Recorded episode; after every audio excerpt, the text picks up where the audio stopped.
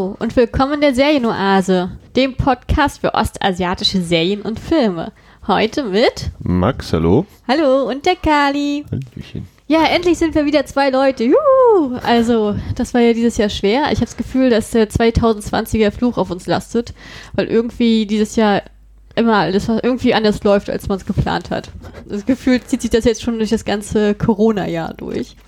Ähm, dementsprechend kann ich euch sagen, Kate ist leider noch, ist leider noch krank. Äh, deswegen weiß ich noch nicht, wie es da weitergeht, aber heute habe ich ja den Max dabei, dementsprechend muss ich nicht wieder einen Monolog halten. yeah! Da freue ich mich, glaube ich, mit am meisten drüber. Ja, Max, wie ist dir denn so ergangen? Ja, ging so. Ging so. Das klingt ja richtig aufbauend. äh, ja, viel los dieses Jahr, alles anders, hast du schon gesagt. Äh, naja, wie das eben so ist im Leben. Ja, schön. Was soll ich dazu sagen? Ja, nee, ähm, ja, jetzt mal bei der Oldboy dran. Ne? Davor hatte ich ja euch nochmal einen Serien-Podcast als Single-Podcast präsentiert. Und in diesem Single-Podcast sind zwei Sachen gewesen. Nummer eins hatte ich angekündigt, äh, dass ich euch eine Folge demnächst vorbereite mit den großen Geheimtipps an, äh, sag ich mal, Serien. Und die Serie, die, also die, ich bereite sie auch noch vor. Und das Problem an der Sache war tatsächlich, dass mit unserer Oldboy-Folge beim Hochladen etwas schiefgegangen ist. Und äh, da war mein ganzes Datenvolumen für den Monat aufgebraucht, als ich den Fehler korrigiert hatte. Dementsprechend konnte ich nicht noch eine weitere Folge hochladen. So. Ähm, dementsprechend habe ich gedacht, okay, ich stehe zu meinem Fehler und es tut mir leid, dass ich das Versprechen nicht halten konnte, aber ich äh, werde diese Folge auf jeden Fall nochmal nachholen. Ähm, das wollte ich euch schon mal angekündigt haben. Und der andere Punkt, der in dieser Folge auch erwähnt worden ist, war, dass Max und ich uns ins Kino aufmachen zu Peninsula. Und das hat noch geklappt. Ja, das ist auch das Thema der heutigen Folge. Bevor das passiert, möchte ich euch nochmal auch eine andere Ankündigung machen. Ähm, und zwar ist es so, dass das Jahr, wie gesagt, nicht so läuft, wie es soll. Und wir auch bald im Jahr 2021 sind. Und da ich dann wahrscheinlich ein paar Monate in Korea verbringen werde, müssen wir leider diese 14-tägige Ausstrahlungsrhythmus zurückschieben. Deswegen, also dadurch, dass ja sowieso alles hier gerade nicht so hinhaut, wie wir wollen und alles, möchten wir euch äh, sicher gehen, dass wir euch unsere, unsere eure Unterhaltung sichern, unsere ganzen Empfehlungen sichern könnt und dementsprechend werden wir wieder in den monatlichen Rhythmus gehen und äh, jetzt aber nicht Serie, Film, Serie, Film, sondern halt, wie sich das ergibt. Und ich hoffe, dass wir auch bald wieder mal vollständig sind und ähm, gerade durch das Corona ja relativ unberechenbar ist, würde ich fast sagen, ähm, weiß ich auch noch nicht, ob ich, ob ich gehe, aber ich gehe jetzt ganz stark davon aus, dass es so ist und dementsprechend muss ich mich da jetzt darauf vorbereiten und dementsprechend immer zum letzten Tag des Monats jetzt Serienoase für euch, aber dafür auch hundertprozentig. Ja. Okay. Ja, weil ich habe ich hab dann halt gedacht, ach, in der großen Not bereite ich halt ich sozusagen noch mal ein paar Single-Podcasts vor für die Zeit, wo ich nicht da bin. Dann kann Max die sozusagen an meiner Stelle veröffentlichen, falls ich das nicht aus der Ferne machen kann. Mhm. Ich weiß ja nicht, wo ich lande. Und hast du das alles schon durchgeplant, was da kommen soll? Also natürlich habe ich das ansatzweise gemacht, weil ich ein Planungsmensch bin. Dementsprechend macht mich das auch mal fuchsteufelswild, wenn meine Pläne nicht hinhauen. Ähm, aber das werde ich natürlich an dieser Stelle nicht verraten, weil falls ich ja spontan meinen Plan ändere, dann stehe ich ja schon wieder da als jemand, der seine Versprechen nicht hält und deswegen werde ich das nicht sagen. Ich kann aber an dieser Stelle sagen, dass ich halt sehr, sehr viele Serien in der Zeit gesichtet habe. Jetzt im, im Dezember wird unter, äh, unter eurem Weihnachtsbaum sozusagen liegen oder an Silvester besser gesagt die Geheimtipps, die ich schon versprochen hatte, um das hier abzuschließen und ich hoffe, wenn Kate dann auch wieder äh, verfügbar ist, äh, dass wir dann halt auch nochmal einen Jahresrückblick machen können, wie wir es letztes Jahr gemacht haben. Notfalls muss ich den alleine machen, was ich echt schade fände. Aber den werdet ihr auf jeden Fall auch noch kriegen. Und äh, das alles andere wird dann ganz spontan entschieden, sozusagen. Mhm. Aber jeder aus der K-Drama-Szene weiß ja, dass der Oktober uns sehr reich beschenkt hat und das eine oder andere wird davon natürlich auch nochmal besprochen werden von mir. Und was hast du sonst so in der letzten Zeit geschaut, worüber du jetzt schon reden kannst? Wo ich jetzt schon reden kann. Oder also, möchtest. Ja, ich kann, ich kann eine Sache äh, empfehlen ähm, und auch erwähnen, die gerade für die K-Pop-Fans für euch sehr interessant sein könnte. Ähm, jetzt denken schon alle, äh, alle K-Pop-Fans, yeah! Und dann sage ich, folgendermaßen, nein, es ist nicht BTS. äh, erstmal natürlich Gratulation für BTS zur Grammy-Nominierung. Das ist natürlich das große heiße Thema zurzeit. Ähm, mal sehen, wie es läuft. Ich drücke in die Daumen, dass was wird. Hast du davon auch schon was gehört? Nö, gar nicht. Ich beschäftige mich nicht mit den Grammys. Krieg manchmal mit, dass irgendjemand gewonnen hat, aber. Ich habe mich auch noch nie mit den Grammys beschäftigt, aber auch äh, Tagen wie heute, wo das rausgekommen ist, kann man das schlecht auf Twitter ignorieren, wenn das immer so gepostet wird, selbst wenn man gewisse Sachen gemutet hat. Ähm, ja, dementsprechend auf jeden Fall das. Ich habe aber auf jeden Fall äh, ja schon mal in den vorherigen Folgen erwähnt, gerade unserer Soul-Timber-Folge, dass ich ja ein ganz großer Big Band-Fan bin. Ähm, dem möchte ich hinzufügen, dass ich nicht nur ein Big Band-Fan bin, sondern ich bin ein richtiger YG-Fan. Sozusagen, ich höre eigentlich alles, was aus dem Label kommt, tatsächlich, weil ich halt äh, ein Faible für Hip-Hop habe. Und äh, sozusagen nach Big Bang ist sozusagen für mich äh, Winner eine sehr, sehr wichtige Band, die ich halt sehr, sehr viel höre. Und ähm, also falls ihr Winner noch nicht kennt, müsst ihr Winner unbedingt mal hören. Vor allen Dingen das Lied Really, Really. Ähm, Gerade in unserem K-Pop-Fan gibt es immer diesen Witz, äh, ich traue keinem K-Pop-Fan, der Really Really nicht kennt und äh, das stimmt auch. also, ähm, kann ich euch nur empfehlen und gerade und gerade bei nach also YG hat ja sozusagen 21 und Big Bang gehabt und lange nichts und 2013 hatte ja sozusagen YG eine Casting-Show gemacht, so eine Survival-Show, wo, wo Team A und Team B gegeneinander angetreten sind. Team A kennen wir als Winner und Team B kennen wir heutzutage zum zumindest ansatzweise in der Besetzung als Icon. Ähm, und diese Sen und diese Castingshow aus elf Folgen, die habe ich mir jetzt angeguckt. Die ist nämlich komplett untertitelt auf Mnet, äh, dem Mnet-Channel auf YouTube. Ähm, und ich muss ehrlich sagen, ich wusste ja, wie es ausgeht. Ich wusste ja, wer wann äh, sozusagen sein Debüt hatte. Und ähm, ich mag beide Bands unglaublich gerne war natürlich ein bisschen mehr für Winner, weil Winner für mich persönlich äh, höher im Kurs ist, weil es meinen Geschmack noch mehr trifft tatsächlich. Aber ich habe da trotzdem extrem im Binge mitgefiebert. Also ich bin froh, dass ich das damals nicht von Woche zu Woche geguckt habe. Das war wirklich sehr nervenzerreißend tatsächlich. Also das war wirklich hart. Äh, Gerade weil die Jungs extrem sympathisch sind. Ich mag die auch total gerne alle. Und der hast, man, hat halt, man hat halt gesehen, wie die halt bei YG halt ihren Alltag so planen und haben dann halt Aufgaben gekriegt, dass sie dann halt einen Auftritt planen mussten oder eine Tanzchoreografie oder irgendwie ein Lied umschreiben, spontan kombinieren in zwei, drei Tagen und ähm, das dann halt sozusagen vor wirklich den größten YGs wie Psy oder Big Bang 21 ähm, dann tatsächlich so vorspielen. Und das war schon, äh, schon heftig. Also das ist schon ein sehr, sehr hohes Level, muss ich ehrlich sagen. Also da ist eigentlich egal, wer gewonnen hat oder nicht, weil das haben ja alle verdient zu debütieren und dann haben ja auch zum Großteil auch alle debütiert. Und ja, das habe ich geguckt und die Serie heißt Win, Who is Next? Wie gesagt, auf dem Mnet-Channel auf YouTube ähm, mit Untertiteln kann ich euch wirklich empfehlen als K-Pop-Fans. Wenn ihr die Band noch nicht kennt, ist perfekte Grundlage, sie kennenzulernen. Ähm, machen wunderbare Musik. Also ich, äh, wie gesagt, kann nur sagen, Winner ist wirklich fantastisch und ähm, Icon ist ein bisschen energiegeladener und es, das macht mal mehr, so richtig mal mehr Spaß. Während Winner äh, ein bisschen klassischer damals aufgezogen worden ist. Von, haben ein bisschen unterschiedliche Stile, aber sehr, sehr hörenswert. Und äh, wer dann nicht davon genug bekommen möchte, kann auch noch Mix and Match gucken. Das ist sozusagen eine Serie, die ein Jahr später produziert worden ist. Ist auf, auch in der gleichen Playlist tatsächlich drin. Und das ist sozusagen nochmal wie Team B, also Icon, zusammengestellt wird, auch nochmal. Ich glaube, das sind aber nur acht Folgen. Habe ich jetzt auch noch nicht angefangen. Ähm, kann man sich dann halt auch nochmal angucken. Das nochmal zum K-Pop. So, das wollte ich mal loswerden und jetzt können wir ruhig zum Film kommen. Da, da, da, da. Na dann, schnallt euch eure Schwimmwesten um und es geht vom chinesischen Festland auf die koreanische Halbinsel. Vom chinesischen Festland? Wer war denn auf dem chinesischen Festland? Waren die, oder waren die auf Hongkong? Naja, es waren so, na, das geht ja schon gut los hier. Hm. Also erstmal Kommen wir zu Peninsula. Ich wollte gerade sagen, jetzt können wir mal ein bisschen enthusiastischer hier anfangen damit, ne? genau, Peninsula spielt halt vier Jahre später, nach den Ereignissen von Train to Busan. Ähm, ein Film, den ich persönlich. Spielt er wirklich vier Jahre? Ja, danach? er spielt vier Jahre später. Es ist auch eingeblendet vier Jahre später. Ich habe den Film hm. zweimal gesehen. Ich kann darauf schwören. Okay. Steht sowohl, also ich weiß nicht, ob es Deutschen synchronisiert war. Also, um es mal so vorauszusagen, ich habe den Film gesehen äh, im Original. Dann habe ich, Max hatte den nochmal ins Kino geholt. Und da haben wir ihn auch nochmal im Original, aber mit deutschen Untertiteln gesehen. Ne? Mhm. Ja, das ist für mich immer, Korrekt. Das für mich immer äh, ungewohnt, weil ich ja grundsätzlich mit englischen Titeln gucke. Ähm, ja, dementsprechend, äh, ja, habe ich zwar, habe ich sozusagen wie mein Ersteindruck und mein Zweiteindruck.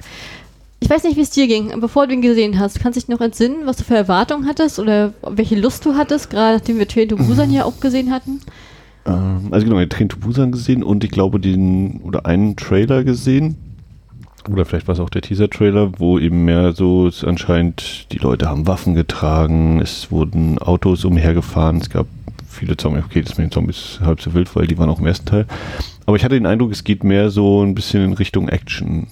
Ach genau, natürlich hatten wir so ein, zwei Momente, wo Männer irgendwie in einem Raum stehen, oberkörperfrei und anscheinend von den, in einer Art Spiel mit den Zombies kämpfen müssen oder so.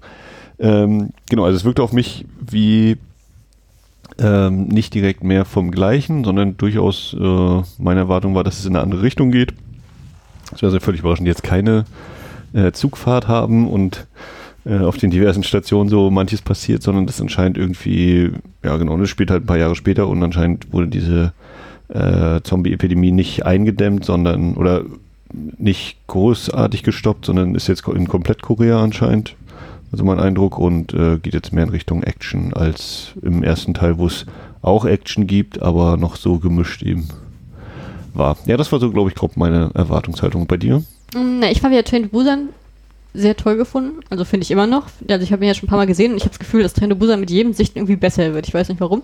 Ähm, und dementsprechend habe ich mir gedacht, weil ich ja allgemein von Fortsetzungen nicht viel halte, ich schraube meine Erwartungshaltung bei Peninsula mal niedriger an, aber ich freue mich auf jeden Fall, den Film zu sehen und in das Universum wieder einzutauchen. Und als dann, also ich bin ja sozusagen von Anfang an der Sache gefolgt, dass Peninsula kommen wird und dann wurde ja dann gesagt, dass Kang Don-won die Hauptrolle spielt und das ist ja mein absoluter Lieblingsschauspieler aus Korea. Mit dem, mit dem sauge ich ja alles ein, was ich kriegen kann. Und äh, da war ich natürlich äh, extrem gepusht, muss ich ehrlich sagen. Da, da freue ich mich noch, noch viel mehr drauf und das war auch so. Also ich hatte extreme Erwartungshaltung vorgehabt, deswegen war ich bei Kang Dong-won total. Wow. Und Peninsula Yeah, habe gedacht, dass mal gucken, wie der Trailer ist. Ähm, ich ich, ich, ich habe den Trailer tatsächlich nicht groß gesehen gehabt vor der Erstsichtung. Ich hatte nur den Teaser gesehen, wo ähm, sozusagen halt mal mit Abblenden er sozusagen zu diesem Gebäude geht, wo dann halt das Licht drauf scheint und dann siehst du da tausend Zombies und dann ist Diese einfach. Treppe, ne? Nee, das ist dieses Glasgebäude. Und ähm, ja, und das, und das war also das, was ich gesehen hatte. Und das mehr nicht. Und da war schon Ablende Peninsula. So, und das war meine Haltung, bevor ich den Film gesehen habe. Und ich fand, das, ich habe gedacht, ach naja, das wird bestimmt so ein Spaß, Popcorn-Kino werden. Und äh, du kannst deinen Lieblingsschauspieler mal auf, äh, ja, auf großer Leinwand sehen. Ich bin total dankbar dafür, dass Max den wirklich ins Kino geholt hat. Also meine ganzen amerikanischen Freunde, die waren extrem enttäuscht, dass sie es nicht im Kino sehen konnten. Ja. Nicht so leicht alles derzeit. Mal gucken, wie sich das noch so entwickelt für uns Kinos. Ja, bei denen ist allgemein nicht so, dass koreanische Filme großartig starten, tatsächlich. Ja. Jetzt auch unabhängig von Corona. Ja. Naja. Aber nichtsdestotrotz, äh, wollen wir mal kurz zu einer Inhaltsangabe kommen oder wollen wir das verstehen lassen, was du schon angekündigt hast mit deiner Erwartungshaltung und den Trailer nachher erzählen? Du kannst gerne was zum Inhalt erzählen. Ähm, okay, also ab sofort, ne, jetzt, würdet, jetzt seid ihr bestimmt überrascht, aber dadurch, dass wir den Film natürlich analysieren, ist, ist jetzt Spoilerwarnung.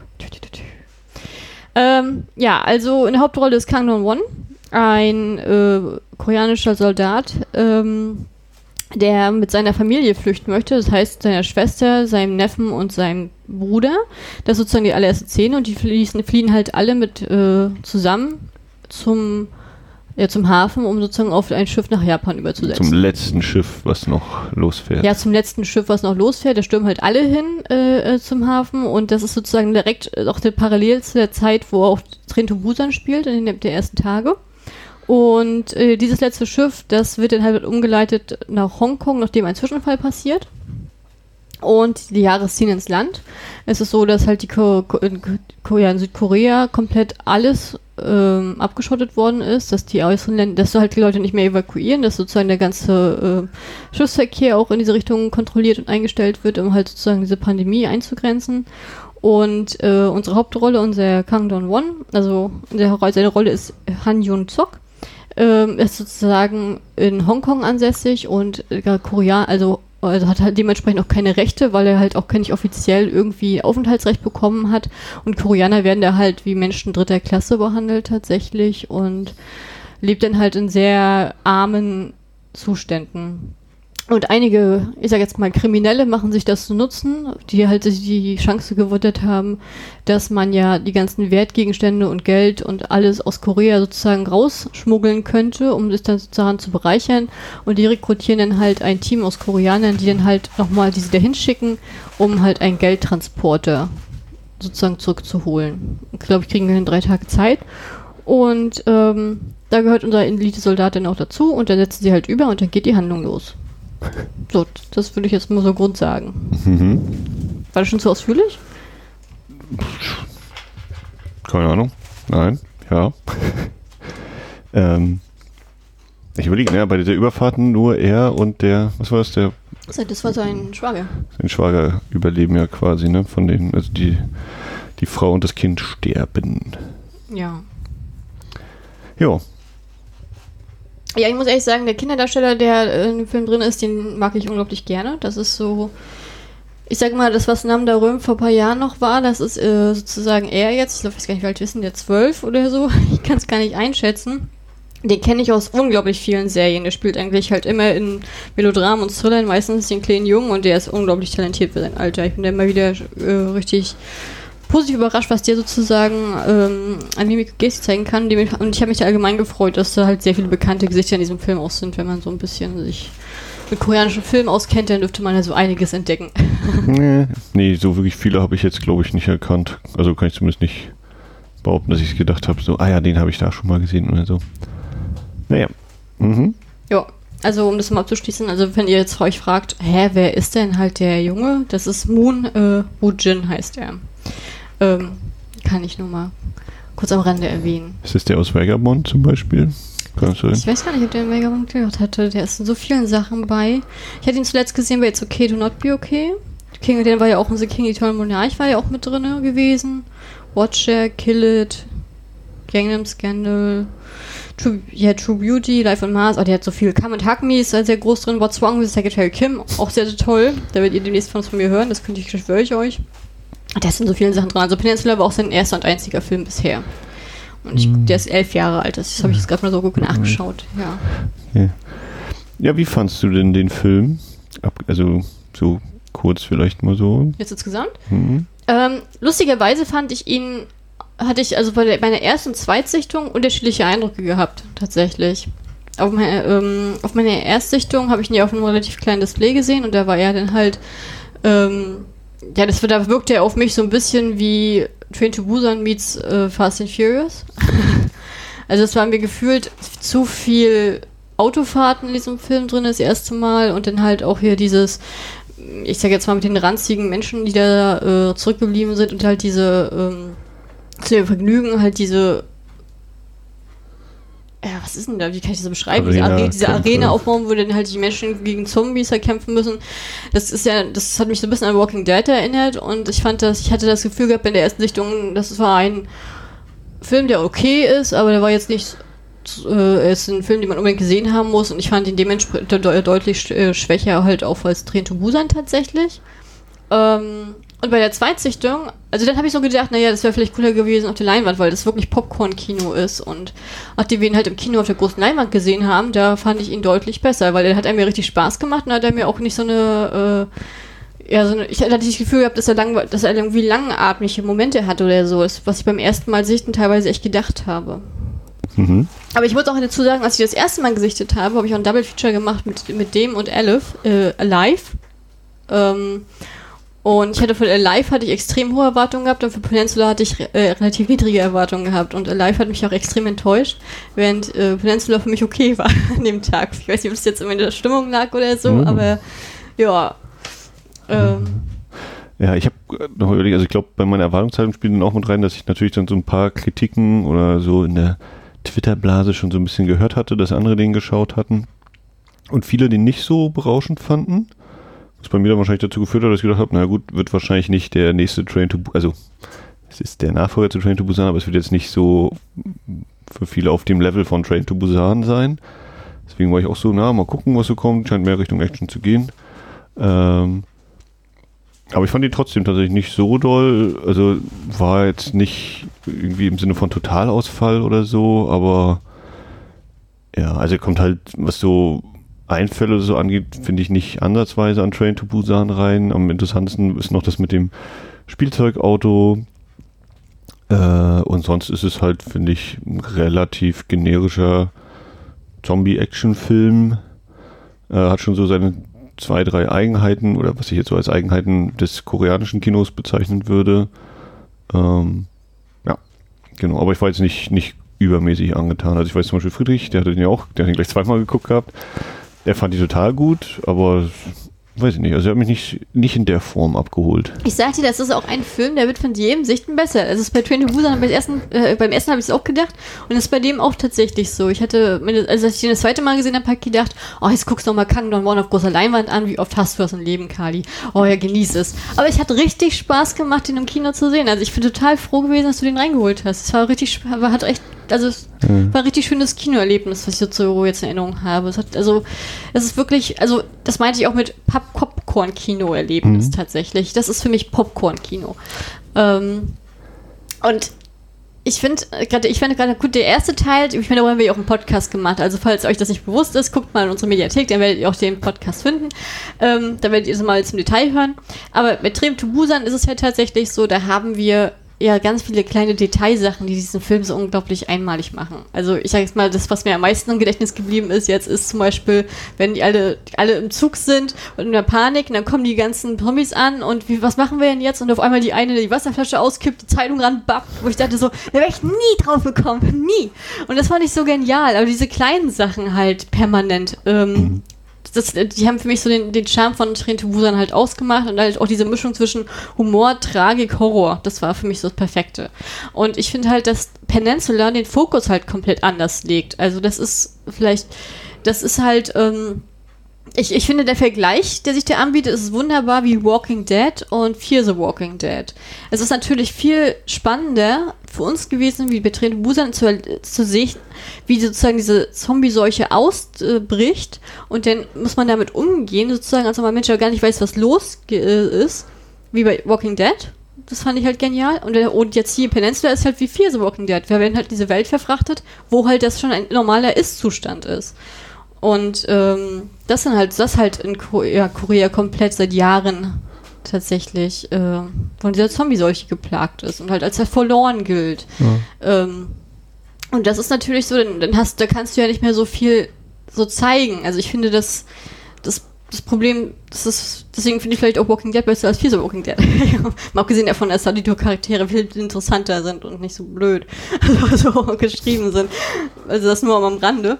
Aber ich glaube, das ist halt das Problem halt auch mit Peninsula. Und bei Peninsula habe ich einfach den Eindruck, dass es halt sehr actionlastig ist und dass es halt gar nicht groß auf zwischenmenschliche Beziehungen oder so ja, sich fokussiert, dass er gar nicht so darauf der Fokus gelegt wird. Das hatte ich bei Tremo Busan auch gehabt, diese Vater-Tochter-Beziehung mhm. und vielleicht mit den neuen Leuten, mit denen er sich am Anfang überworfen hatte, dass die jetzt als Team zusammenarbeiten müssen und zusammen wachsen. Das, das hast du in Peninsula überhaupt nicht, finde ich, groß. Ja, ich finde, da sind die, also die Figuren in Peninsula sind dann eher so, in Anführungszeichen, Abziehbilder, ne? So eben, ja, der Held, der so mit seinem Gewissen noch so ein bisschen kämpft, was ein, ein Punkt, der durchaus irgendwie aufgegriffen wird, aber ich finde auch nicht so, befriedigend behandelt wird. Äh, ja, und dann eben auch die anderen so, ne? Dann hast du natürlich die Bösen, die alle böse sind und verschlagen und, und schleimig. Und äh, die anderen, die noch so unterstützen und äh, dann eben so dieses Aufopfern kommt ja nachher ganz zum Schluss nochmal sehr in den Fokus, ja. Ja, das war irgendwie eher so, finde ich, Standardkost, gerade wie gesagt auch im Vergleich mit Train to Busan, was da so die Figuren angeht. Äh, also ich finde tatsächlich, dass er halt in komplett verschiedenen Bereichen spielt, auch das Cast halt komplett unterschiedlich ist. Ähm, weiß ich jetzt gar nicht, ob ich die jetzt die beiden unbedingt so vergleichen wollen würde. Ne? Also ich habe ja teilweise auch hier ein paar deutsche Poster gesehen gehabt zu dem Film, wo man so steht, ja, der, der Filmtitel hieß dann Train to Busan Presents Peninsula. Und das waren doch die englischen Sachen mehr noch. Also ja, auch in Deutschland, ja, aber, aber. das auf dem Originaltitel hm. ist, also auf dem, auf auch dem Originalplakat ist überhaupt nicht drauf. Also das finde ich halt so, was ist das ja. für Marktmaschine? Da kann der Film ja nur enttäuschen, wenn ich jetzt mich darauf fokussiere, dass er auf dem gleichen Niveau ist. So. Naja, die wollen halt, also ist jetzt meine Meinung dazu, dass die Marketingmaschine natürlich sagt, das ist die Fortsetzung von Train to Busan, also äh, Train to Busan war ein ziemlicher Erfolg, nehme ich jetzt an. Ja, ja, Oder hat, hat gute Kritiken ja. halt und deswegen versuchen wir natürlich damit zu werben, hier der Nachfolger kommt, damit ihr jetzt Ne, der hat einen anderen Titel, aber guckt euch den trotzdem an, so ungefähr. Ja, also ich kenne nur das Originalposter, da steht einfach nur drauf Bando, also das war's.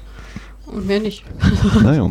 So, also, ja, ich finde, also wie gesagt, ich fand, ähm, also ich finde, wie gesagt, der hat wirklich einen anderen Fokus, weil er halt actionlastiger ist und halt nicht auf diese Charakterbeziehungen so großartig eingeht, weil er einfach gar nicht die Zeit hat. Diese, also wir, wir erleben ja alles mit der Hauptfigur mit und er wird ja komplett da reingeworfen und muss erstmal, muss einfach reagieren und erstmal gucken, wie er klarkommt, überleben und hat einfach das Glück, dass ihm teilweise auch einfach geholfen wird, weil sonst wäre der Film recht schnell vorbei gewesen. Äh, Ja. Mit den kleinen, mit den Schwestern, also mit der Familien, die er reinkommt und das fand ich schon ziemlich cool. Ich glaube, ich habe immer mal so ein bisschen überlegt, warum, also wie, wa- was ist jetzt so eigentlich der, der Punkt, warum fiebere ich überhaupt mit oder vielleicht auch nicht mit? Ähm, wir haben halt eben unseren Soldaten, der ja quasi zwei Sachen äh, ansatzweise verarbeiten soll, in dem, was uns gezeigt wird. Also, dass wir eben einmal sehen, so wenn die flüchten zu Beginn, dass sie einmal eine Familie stehen lassen, also heißt Familie, Mutter, Vater und ein Kleinkind gezeigt bekommen und er dann weiterfährt, obwohl möglicherweise sie tatsächlich nicht infiziert sind. Und dass eben bei dieser Überfahrt, der scheinbar rettenden Überfahrt, eben er und sein, schon wieder vergessen, Neffe, Schwager. Schwager, äh, die beiden sind, die eben überleben von der Familie und eben diesen Verlust muss er sozusagen auch nochmal verkraften. Ähm, ja, und dass er dann eben trotzdem zurückgeht. Also quasi als, also es wird uns ja erzählt, dass er ein, ein Mensch ist, der nichts mehr so wirklich zu verlieren hat. Ne? Hat sie auch schon gesagt hier, wenn die dann in Hongkong sind, dass sie eben für ein paar Gangster arbeiten, aber eigentlich äh, herrschen auch da eben Vorurteile gegenüber Ausländern. Äh, und gerade jetzt sehen, dass die aus Ja, der gegen, nicht gegen Ausländer, gegen Zombie- Koreaner, ne? sind Ausländer. Ja, es Äh, geht ja darum, dass es nicht, dass sie Ausländer, es geht ja darum, dass sie, dass sie eventuell infiziert sein könnten. Das ist kann, wahrscheinlich Ja, ja. vergleichbar wie bei uns. Als Ja, aber das du- kamen, dann halt sozusagen asiatisch aussehende Leute angefeindet worden sind. Ja, und das ist ja eben, äh, wo ich das jetzt sagen? Ähm, genau, es sind ja völlig unbegründete Ängste oder, oder Vorurteile, wie sich ja zeigt. Ähm, aber die eben auch zeigen, ja, wie willst oder er, er sieht keinen Weg eigentlich, sich da irgendwie groß integrieren zu können. So ist mein Eindruck von dem bisschen, was uns so geschildert wird. Und deswegen unter anderem nimmt er ja dann auch diesen Auftrag an. Ne, ich hätte das anders verstanden. Ich, also er hat ja sozusagen ein schlechtes Gewissen, weil seine Schwester und der Neffe sind ja damals gestorben äh, auf der Überfahrt. Und er hat ja sozusagen aus Rationalität dann sozusagen die Tür geschlossen und die Rest, das restliche äh, sein Schiff zu retten und sein, hat seinen Schwager nicht reingelassen, der ja unbedingt rein wollte. Und es wirkt halt so, dass sein Schwager ihm halt die ganze Zeit vorwirft, dass er ihn nicht mitsterben lassen hat äh, oder sie gerettet hat. Das ist ja das, was sie auch am Tisch nochmal besprechen, sozusagen. Und ähm, ich habe das Gefühl gehabt, er selber möchte gar nicht in diese Hölle zurück, erst vor es entkommen ist. Er geht ja nur aus Schuldgefühl hin, um sozusagen seinem, dass er, damit sein Schwager wieder heil herkommt. Also wir, dass sein Schwager das wieder heil zurück nach Hongkong schafft. Als Aufpasserfunktion. Er selber Ja. hat ja gar nicht die Ambition gehabt, Millionär zu werden oder ähnliches. Er wirkte ja schon sehr misstrauisch, was diese ganze Mission anging. Ja. Ich muss auch ganz ehrlich sagen, ne, wir sehen ja so in diesem Vorspann in der Militärkluft und so mit ordentlichem Adrettenhaarschnitt. Und dann kommt ja dieser Schnitt so, Hongkong ein paar Jahre später und dann hat er so ein bisschen längere Haare und so. Und ich habe so gedacht, okay, ich glaube, es soll der gleiche sein. Aber ich bin mir echt nicht sicher. Also, das, das, also Aber ich kann jetzt auch nicht Kali fragen. du hast mich gefragt im Kino, du hast mich gefragt. Deswegen überrascht mich jetzt nicht, dass du das sagst. Und ja, es war das gleiche. Und ich finde es unglaublich, weil ich finde, gut, ich bin jetzt, ich bin jetzt biased, ne? Weil ich ja natürlich normalen Schauspieler habe. Aber ich finde schon, dass der ein sehr einprägsames Gesicht tatsächlich hat, dass ich das echt krass finde, wenn, das, wenn du die verwechselst. Aber gut. Na, ich hab, ne, was heißt verwechseln? Ich habe so gedacht so, okay, der hat jetzt halt, also ne, natürlich eine ganz andere Kleidung, er läuft jetzt nicht mehr als Soldat rum. Und halt, er hat auch noch eine andere Frisur. Was soll denn da? Wie soll ich das denn äh, jetzt zuordnen können hier? Also ich finde ja persönlich, dass ihm lange Haare sehr gut stehen. Ähm, Und ich glaube genau, ich, mein Gefühl war irgendwie, dass er dadurch jünger gewirkt hat dann immer. Oder vielleicht hatte ich irgendwie den Eindruck durch das Poster, oder ich weiß nicht. Also auf jeden Fall hatte ich den Eindruck, als Soldat habe ich gedacht, ja, der ist jetzt nochmal, oder ja, als Soldat sieht er so aus. Und wenn er dann eben äh, die Jahre später sieht er irgendwie jünger aus. Also ich würde es übersetzen, So. als Soldat sieht er sehr spießig und adrett aus, während er als Mhm. äh, ein paar Jahre später einfach abgemagert und hager aussieht. Jo, wie auch immer. Also für mich und, wirkt er, lange Haare machen natürlich jünger. Ja, für mich sah er auf jeden Fall jünger aus, ja. ja. Nee, das fand ich auf jeden Fall krass. Ich habe nur gedacht, so bei der Mission, ja, natürlich ist eine Geldgrube, da das ganze Zeug rauszuholen. Ähm, aber ich würde es nicht machen. Also ich meine, bei ihm war ja okay, bei ihm wurde dann klar, dass äh, er das machen möchte, sozusagen um seinen Schwager zu schützen. Und der Schwager wollte halt das große Geld haben, damit er halt nochmal leben kann. Und weil, vor allen Dingen war ihm es auch scheißegal, ob er überlebt oder nicht, weil er wollte, er sehnte sich eigentlich nur zu der zu seiner Familie zurück, die Ja. gestorben ist. Ne? Um, das hat schon, ich finde, das hat schon diese ganze Mission auf ein ganz, ein ganz schlechtes Omen gestellt. Da wusste man schon gleich, da läuft was nicht ganz Ja, gut, ich meine, also das, das ist ja wirklich so dieses äh, totale Klischee, dieses, naja, ob hier alle überleben, wahrscheinlich nicht. Das ist genau, Äh, das das ist der Klassiker, das ist eigentlich so dieses Gefühl, dieser klassische Moment, so Jurassic Park, wir fahren alle hin, oh, die Elektrizität fällt aus, oh, vielleicht auch von den Zäunen. Was sehen, sollte was- hier schon schief Genau, was soll jetzt passieren? sind, können sich nicht fortpflanzen, sind alles Weibchen oder wie das war. Der Klassiker. Also, Was soll schon schief gehen? wie viel so viel Film schon gehört. Ja. Ja, Also ich glaube mit dieser Anfangssequenz und sozusagen auch dem äh, hier, wir möchten euch da hinschicken wieder nach, äh, nach Korea, das fand ich eigentlich noch ganz okay und auch gerade wieder dieses äh, Sprachgewirr dann, was ja so ein bisschen ist, also Englisch und äh, ja, sag du mir, ist das Mandarin oder was da kurz noch gesprochen wird? So? Kantonesisch. Kantonesisch, ne, dass das da immer so ein bisschen wieder äh, genau Sprachwirrwarr ist so, das finde ich, finde ich immer ganz nett. Gerade Obwohl ich wir auch die Originalfassung nachdenke, also geguckt wenn ich haben. drüber nachdenke, es ist ja Hongkong und Kantonesisch, aber es klang für mich tatsächlich wie Mandarin. Ich weiß nicht warum. Ich, ich äh, ziehe mich total auf den äh, Laien-Ausdruck zurück und sage, die haben halt Chinesisch gesprochen. Oder genau, es wird nicht nur Koreanisch gesprochen, sondern eben gerade in dieser Phase auch so ein bisschen Englisch und ein bisschen. Ja, genau, aber apropos. Englisch, äh, wir, du hast, wir haben total ignoriert, sozusagen, wie sie, ähm, also wie uns sozusagen der neue Weltentwurf verkauft wird. Am Anfang haben wir sozusagen dieses Fernsehinterview mit dem amerikanischen Soldaten oder, so, oder ja. Offizier oder was das auch immer ist, ein, ein Amerikaner, der die Situation Ja. schildert, um uns diese vier Jahre Recap zu geben. Ja, ganz tolle Idee. Ach komm, wir machen einfach so einen Fernsehbeitrag. Dann kriegt man das ganz schnell dem Zuschauer vermittelt, bevor wir jetzt hier nochmal groß erzählen müssen. Von die Idee war nicht schlecht, muss ich sagen. Ja, also ist auf jeden Fall eine, eine Variante, um das relativ ökonomisch äh, zu erzählen, relativ schnell abzuhandeln. Ne? Weiß ich, dann kannst du nebenbei auch schon ein paar Spielszenen zeigen, sozusagen. Jeder ist sofort da. Und wer jetzt auch Train to Busan nicht gesehen hat, weiß sofort, ah ja, Zombies, alles klar, ist irgendwie ausgebrochen. Sie haben es geschafft, das eben irgendwie, ich weiß gar nicht mehr, was an der koreanischen Grenze, das zu, zu stoppen? Oder wie war das überhaupt? Naja, auf jeden Fall haben sie sozusagen halbwegs äh, stoppen können, so dass es nicht auf andere Länder übergreift. Ja, ich fand es halt, äh, es war, das, ja, das wurde halt nur mal erwähnt, dass man, dass es halt ein Segen war, dass die Grenze zu Nordkorea dicht ist und dass Nordkorea jetzt sozusagen nochmal weiter dicht gemacht hat, damit die halt die Pandemie nicht ins Land reinkommt. Und alle anderen Länder haben halt den Serum-Hub ab- äh, sozusagen isoliert, damit halt auch nichts passieren Ja, kann. ja. Aber was auch als kleiner Gag sozusagen drin war, also was heißt, ich weiß nicht, ob Gag das richtige Wort ist, aber wir haben ja nur alle Train Busan 1 gesehen, gehe ich jetzt mal stark davon aus. Und wir wissen ja alle, dass unser, naja, also Gong Ju, ich weiß jetzt gar nicht mehr, wie seine Serienrolle war, der Vater, Serienrolle. ja, seine, Filmrolle. Seine Filmrolle hieß, aber Gong, also von Gong Ju gespielt, wie der sozusagen so in den letzten Momenten äh, auf der Toilette festhängt und dann von seinem Kollegen angerufen hat und sagt, ja, wir haben das Virus sozusagen aus, wir waren schuld, wir haben das mit dem Virus gemacht. So, das war ja sozusagen das dieser große Hammer, den wir zum Schluss noch gekriegt hatten mit Trino Busan. Und dann hast du halt dieses, diesen Schnitt zum zweiten Teil und dann vier Jahre später und dann kommt dann halt der, der Offizier, der dann erzählt, ja, es war an einem Tag schon verloren. Alles ist zusammengebrochen. Wir wissen bis heute nicht, was ist der Grund dafür. Das, ist, das lässt einen schon ein kleines äh, Schmunzler so zurück, wo man denkt, ja, wir wissen es schon. Aber ihr nicht. Ja, ja. Das ist dir gar nicht aufgefallen, so wie du gerade Habe ich nicht ne? mehr, genau, habe ich nicht mehr so genau auf dem Schirm, ja. Also ich meine auch, dass, ich, dass jetzt bei, bei Peninsula noch so dieses Jahr, es ist halt ausgebrochen, wieso, weshalb, warum ist eigentlich auch egal. Ne, oder jetzt zumindest für den Film egal. In Train to Busan ist das natürlich nochmal eine Sache, die dann bei den Figuren sozusagen Auswirkungen hat, ja. Hm? Ja, fand ich interessant. Auf jeden Fall wurde ja Train Busan beendet nach dem Motto, dass Busan die letzte Bastion ist und die ist ja dann halt auch gefallen. Und der Film spielt ja auch in Busan, meine ich. Oder der ist ja. Muss ja, sind ja, die setzen ja mit dem Schiff an, es holt ja keinen Hafen. so ganz so, so simpel ist das jetzt einfach mal. Mhm. Und kommen ja von Hongkong hoch. Also spielst in Busan. Ähm, ja, auf jeden Fall nichtsdestotrotz, dann sind sie ja sozusagen, kommen sie rüber. Oh, Max, Max grübelt gerade. Glaube, grübelt- hart, ob, ob, haben die nicht gesagt, die müssen bis nach Seoul rein? Aber andererseits ist es natürlich ein Argument mit dem Hafen. Ja, die, haben, die werden ja nicht eine, Verfolgung, Hm. eine dreistündige Verfolgungsjagd zum Schluss machen.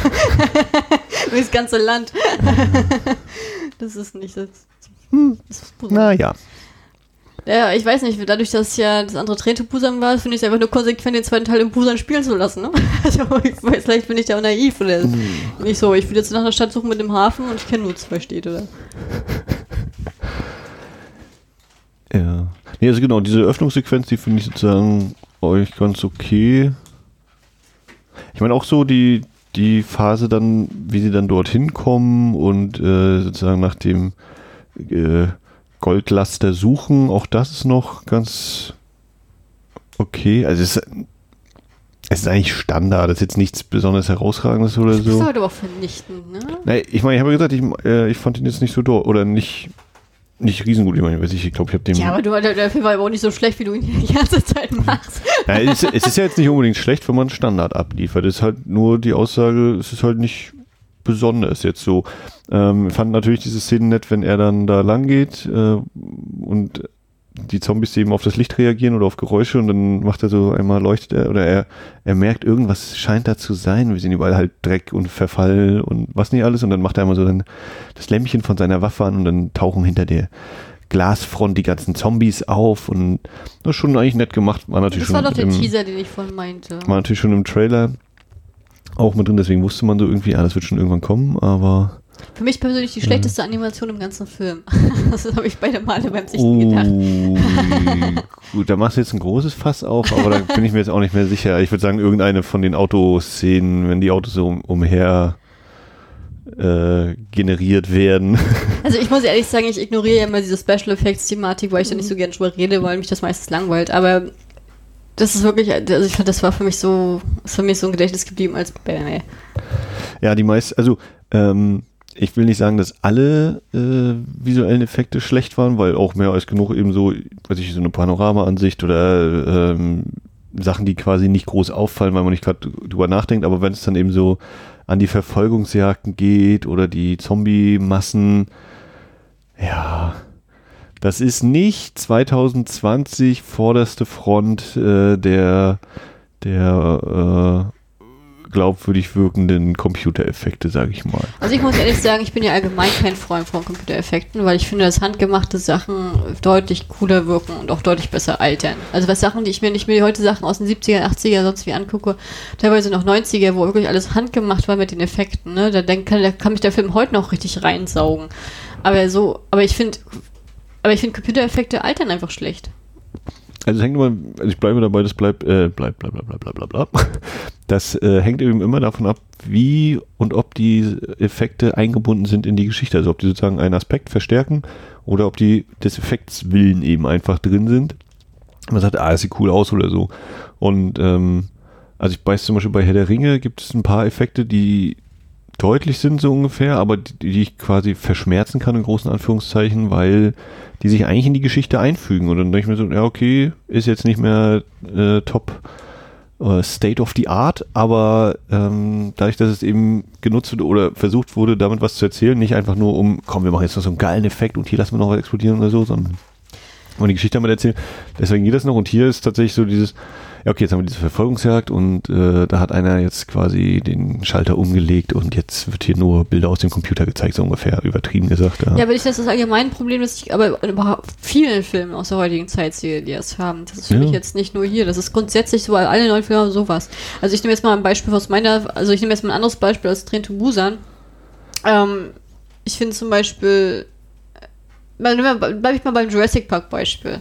Ich fand den ersten der Jurassic Park Film, da wirkt doch heute sehr, sehr gut, weil da viele Sachen sozusagen wirklich mit Hand gefertigt sind. Der Kopf war wirklich da und was weiß ich was und Der ganze, der ganze Tyrannosaurus Rex wurde halt gebaut. Naja, aber das, das, das wirkt heute noch immer noch richtig verdammt gut. Mhm. Aber jetzt spule ich mal vor zum Jurassic Park 4 oder 5. Ich weiß gar nicht, was haben wir in Schweden damals im Kino gesehen? ja, Jurassic, World, und das ist der vierte quasi. Mit den ganzen Effekten, ja. ne? Guck den mal in 20 Jahren. Da denkst du nicht das Gleiche drüber. Brauche ich nicht in 20 Jahren gucken, reicht jetzt schon. äh, ja, aber das ist ja mein, das ist doch mein ich ja auch Punkt. nicht aber das ist übrig. genau das, was ich sagen Genau. wollte. Ja. ja, bei Peninsula, naja.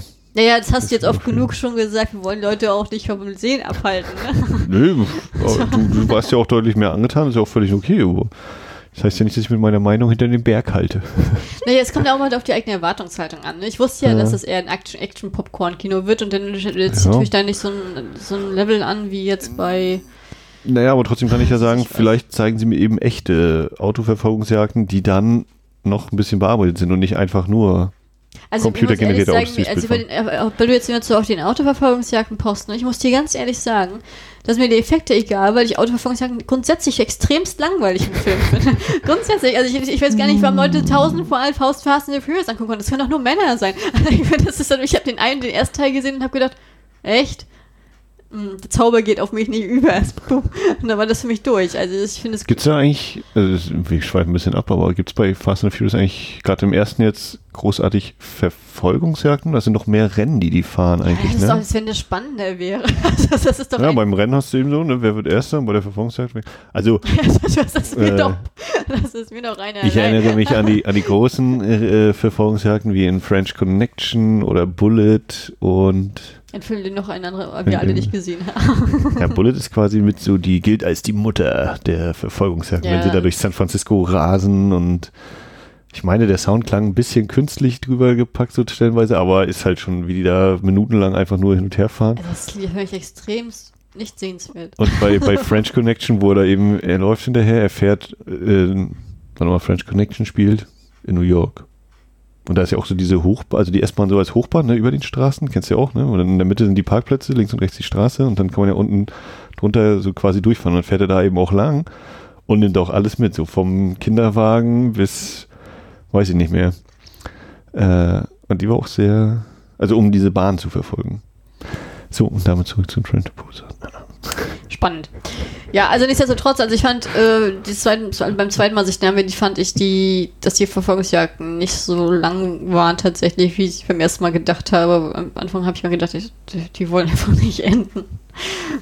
Aber nichtsdestotrotz, also für mich, ich muss ehrlich sagen, ich fand den Film auf jeden Fall, ich fand das Intro cool, ich fand auch diese Hongkong-Variante interessant. Ich fand vor allen Dingen gerade deswegen, äh, weil man da richtig schön vor Augen geführt bekommt, wie in welchen miserablen Umständen sie leben, weil ganz ehrlich, Hongkong ist eigentlich für mich die, so die Stadt, die die größte Schere hat zwischen richtig reich und richtig arm. Und wir haben jetzt mal das richtig Arme gesehen und das richtig Reiche siehst du, kriegst du gar nicht zu sehen in diesem Film. Ne? Und dann kommst du halt von diesem Slum zurück auf die Insel, wo du denkst, boah, es hat sich nicht viel verändert. So.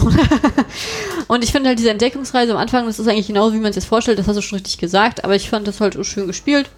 Ähm, für mich persönlich ging der Film, hatte für mich ja der Film ein bisschen an Spannung oder äh, ich weiß nicht, wie ich das jetzt sagen soll, aber für mich hat der Film ein bisschen verloren, als diese blöden ehemaligen Soldaten aufgetaucht sind, die halt wie die Einsiedler leben, wo man sich dann echt fragt, als allererstes, wenn man diesen Film sieht, ganz ehrlich, ihr raubt permanent alle Läden aus dem ganzen Land aus, ne? Findet sich, ja- findet sich ja keine Zahnbürste und Zahnpasta. Das kann ich mir nicht vorstellen. Dass sie sie, also, dass sie sie alle so verkommen lassen, also die sehen aus, ne? Also ich weiß auch nicht. Also selbst in der sechsten Staffel von Lost sahen die Leute nicht so aus. ich weiß nicht, was da, was, was da schiefgegangen ist, ne? Naja, das ist dann vielleicht auch wieder Thema Klischee, ne? Du hast eben die Guten, die ordentlich aussehen oder überwiegend ordentlich und dann die, die Bösen, die halt so verlottert und runtergekommen, damit wir auch gleich sehen, oh, die sind böse, die können sie nicht ordentlich anziehen, weil wir haben ja noch andere Menschen, die auch in, äh, da überlebt haben jahrelang und die versuchen ja sich noch ordentlich zu kleiden und äh, Ja, die sind ja auch normal angezogen. gut die und sehen nur beim Rest furchtbar aus. So ihre Nee, schwarzen ja. Zähnen und äh, die, sehen- die sehen einfach aus, ich sag's mal fast mal zusammen, die, diese bösen Menschen, die, wo natürlich das klar, klar ist, dass nicht die Zombies die Hauptfeinde sind, sondern die Menschen, wie soll es auch anders sein? Die menschliche Natur kann sich immer wunderbar porträtieren lassen. Und diese Menschen sehen einfach aus, wenn du sie siehst, als würden sie furchtbar stinken. Das ist, das ist, ah. Ah, das war für mich ein harter, das war für mich ein harter Teil, weil ich dachte so, hoffentlich skippen die das. Das bin ich so froh, dass Kang Dong Won nicht in diese Handlung reingeraten ist, sondern dass der von den Mädels wegge weggeklaut worden ist. äh, Und die waren extrem witzig, die haben echt Komik reingebracht und die haben auch geil gespielt, auch die Püppi, also die Kleine. ja, die Kleine war sehr sympathisch. Ja, also, hm, ja, diese äh, äh, weibliche Gruppe und der Opa, das war okay. Fand ich auch ganz gut. Und konnte auch, fand auch der Humor war in Ordnung so, ja. Das, das gebe ich ihm. Also ich fand auch die Autofahrten von den Mädels waren auch recht cool gemacht, weil die recht kurzweilig waren und äh, sehr viel gezeigt haben. Ähm, das hat mir echt, das hat mir schon Spaß gemacht. Die Mädels, wie gesagt, mit dem Humor im Tunnel, also das ist herrlich. Da habe ich mich weggeschmissen beim ersten Mal, beim zweiten Mal auch. Also was ist das nicht? Das hat mich Genau, komplett da hat sie ja sozusagen ihre Spielzeugautos und äh, mit, mit Licht und Ton äh, werden eben die Zombies angelockt, beziehungsweise in die Richtung gelenkt, äh, abgelenkt, dass man selber irgendwo lang fahren kann und so. Das War schon nett gemacht, auch so, ne? Dieser äh, Schnitt von wegen, ja, als würde sie jetzt sozusagen mit ihrer Fern, äh, mit ihrem Lenker, Fernsteuerungslenkrad da das, das richtige Auto steuern, so, wurde ja auch mal einmal äh, im, im Gegenschnitt so erzählt oder eben vorgetäuscht hoch. Ja, ist alles ganz nett. Ich fand das auch witzig, ich fand auch den Humor niedlich, ich fand das auch geil. Ähm, als sie dann sozusagen ihn abgeholt haben, dann sind sie losgerast. Er hatte sich ja nicht angeschnallt und wird dann durchs ganze Auto gewirbelt, wie ein Bescheuert und wird dann, wird dann ohnmächtig. Und dann die Mädels gucken sich um. Hat oh, hat er sich nicht angeschnallt? das war schon Ja. niedlich. Also muss ich schon sagen. Fand die Familie auch super sympathisch tatsächlich. Das war so der Gegenentwurf, ne? sozusagen die Leute, die, die in der kleinen Familiengruppe die Menschen, die ihre Menschlichkeit tatsächlich bewahrt haben. Und äh, dann hast du halt daneben diese ganzen Herr der Fliegentypen.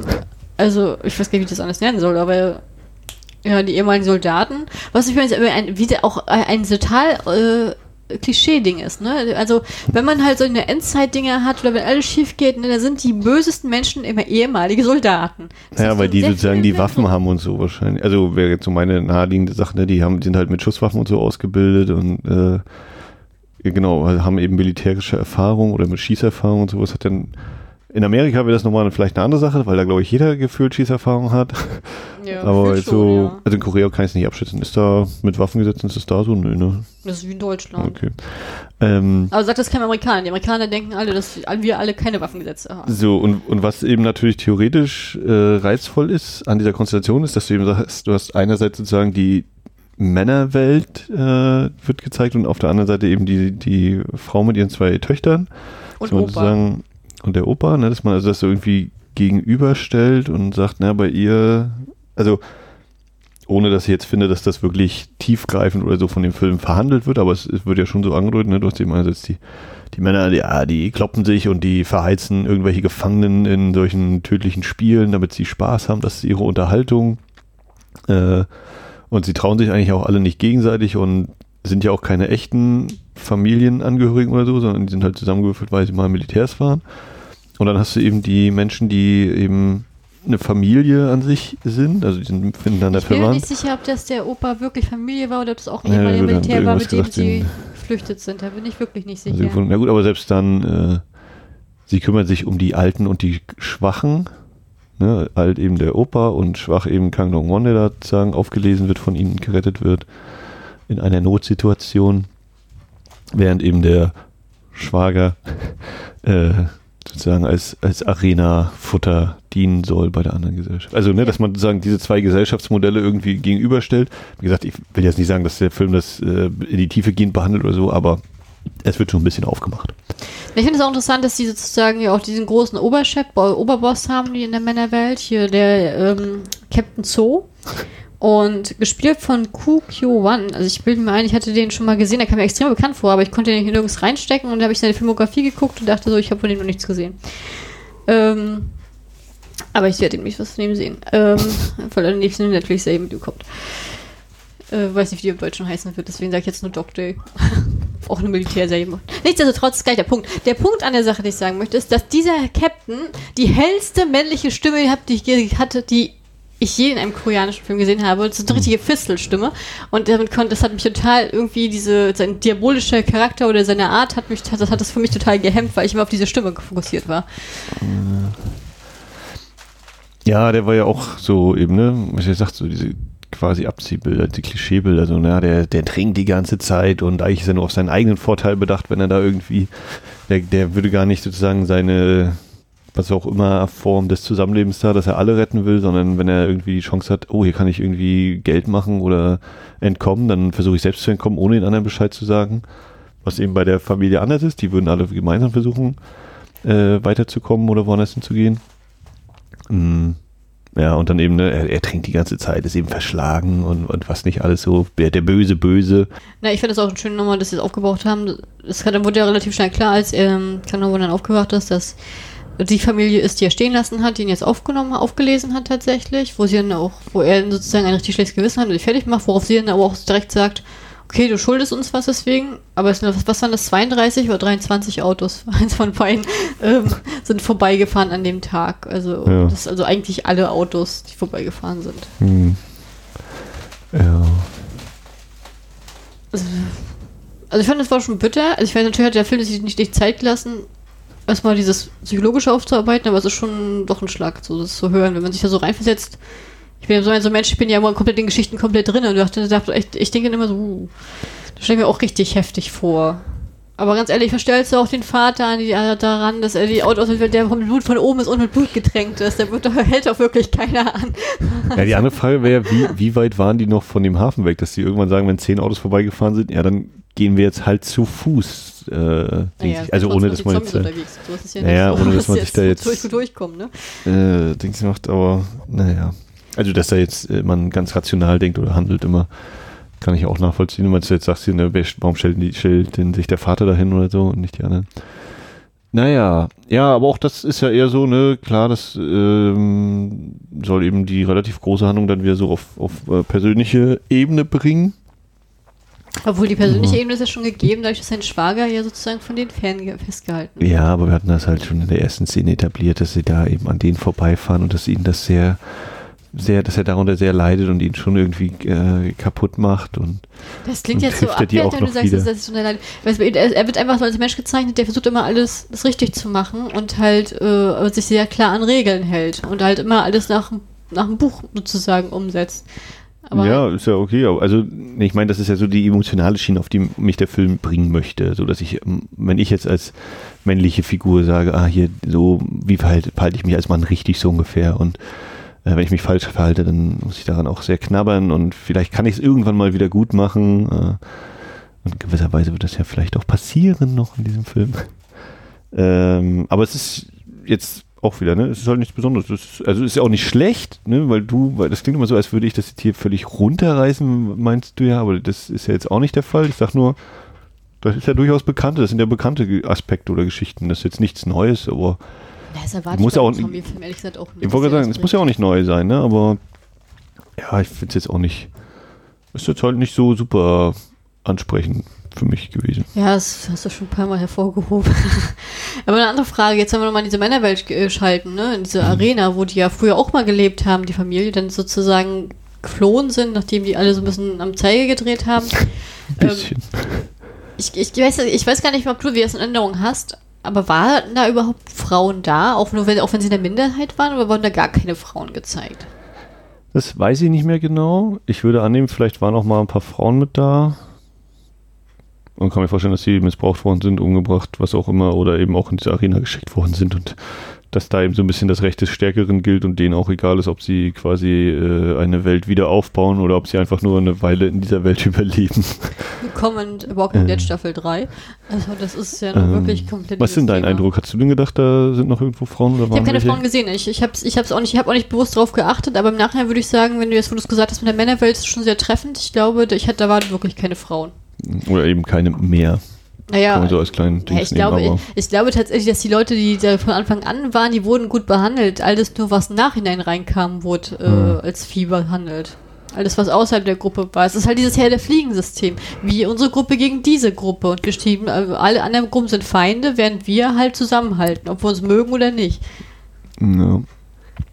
Und eher nicht. Tja, und ich fand auch ehrlich gesagt, hier in der Arena waren ja diese Schockszenen, diese Horrorszenen, wo noch ein Trailer drin war mit der Zombie-Pyramide und dann halt die, wo er dann kämpfen muss. Ich finde dieses Arena, also diese sozusagen diesen Kampfarena-Prinzip nicht an sich schon interessant.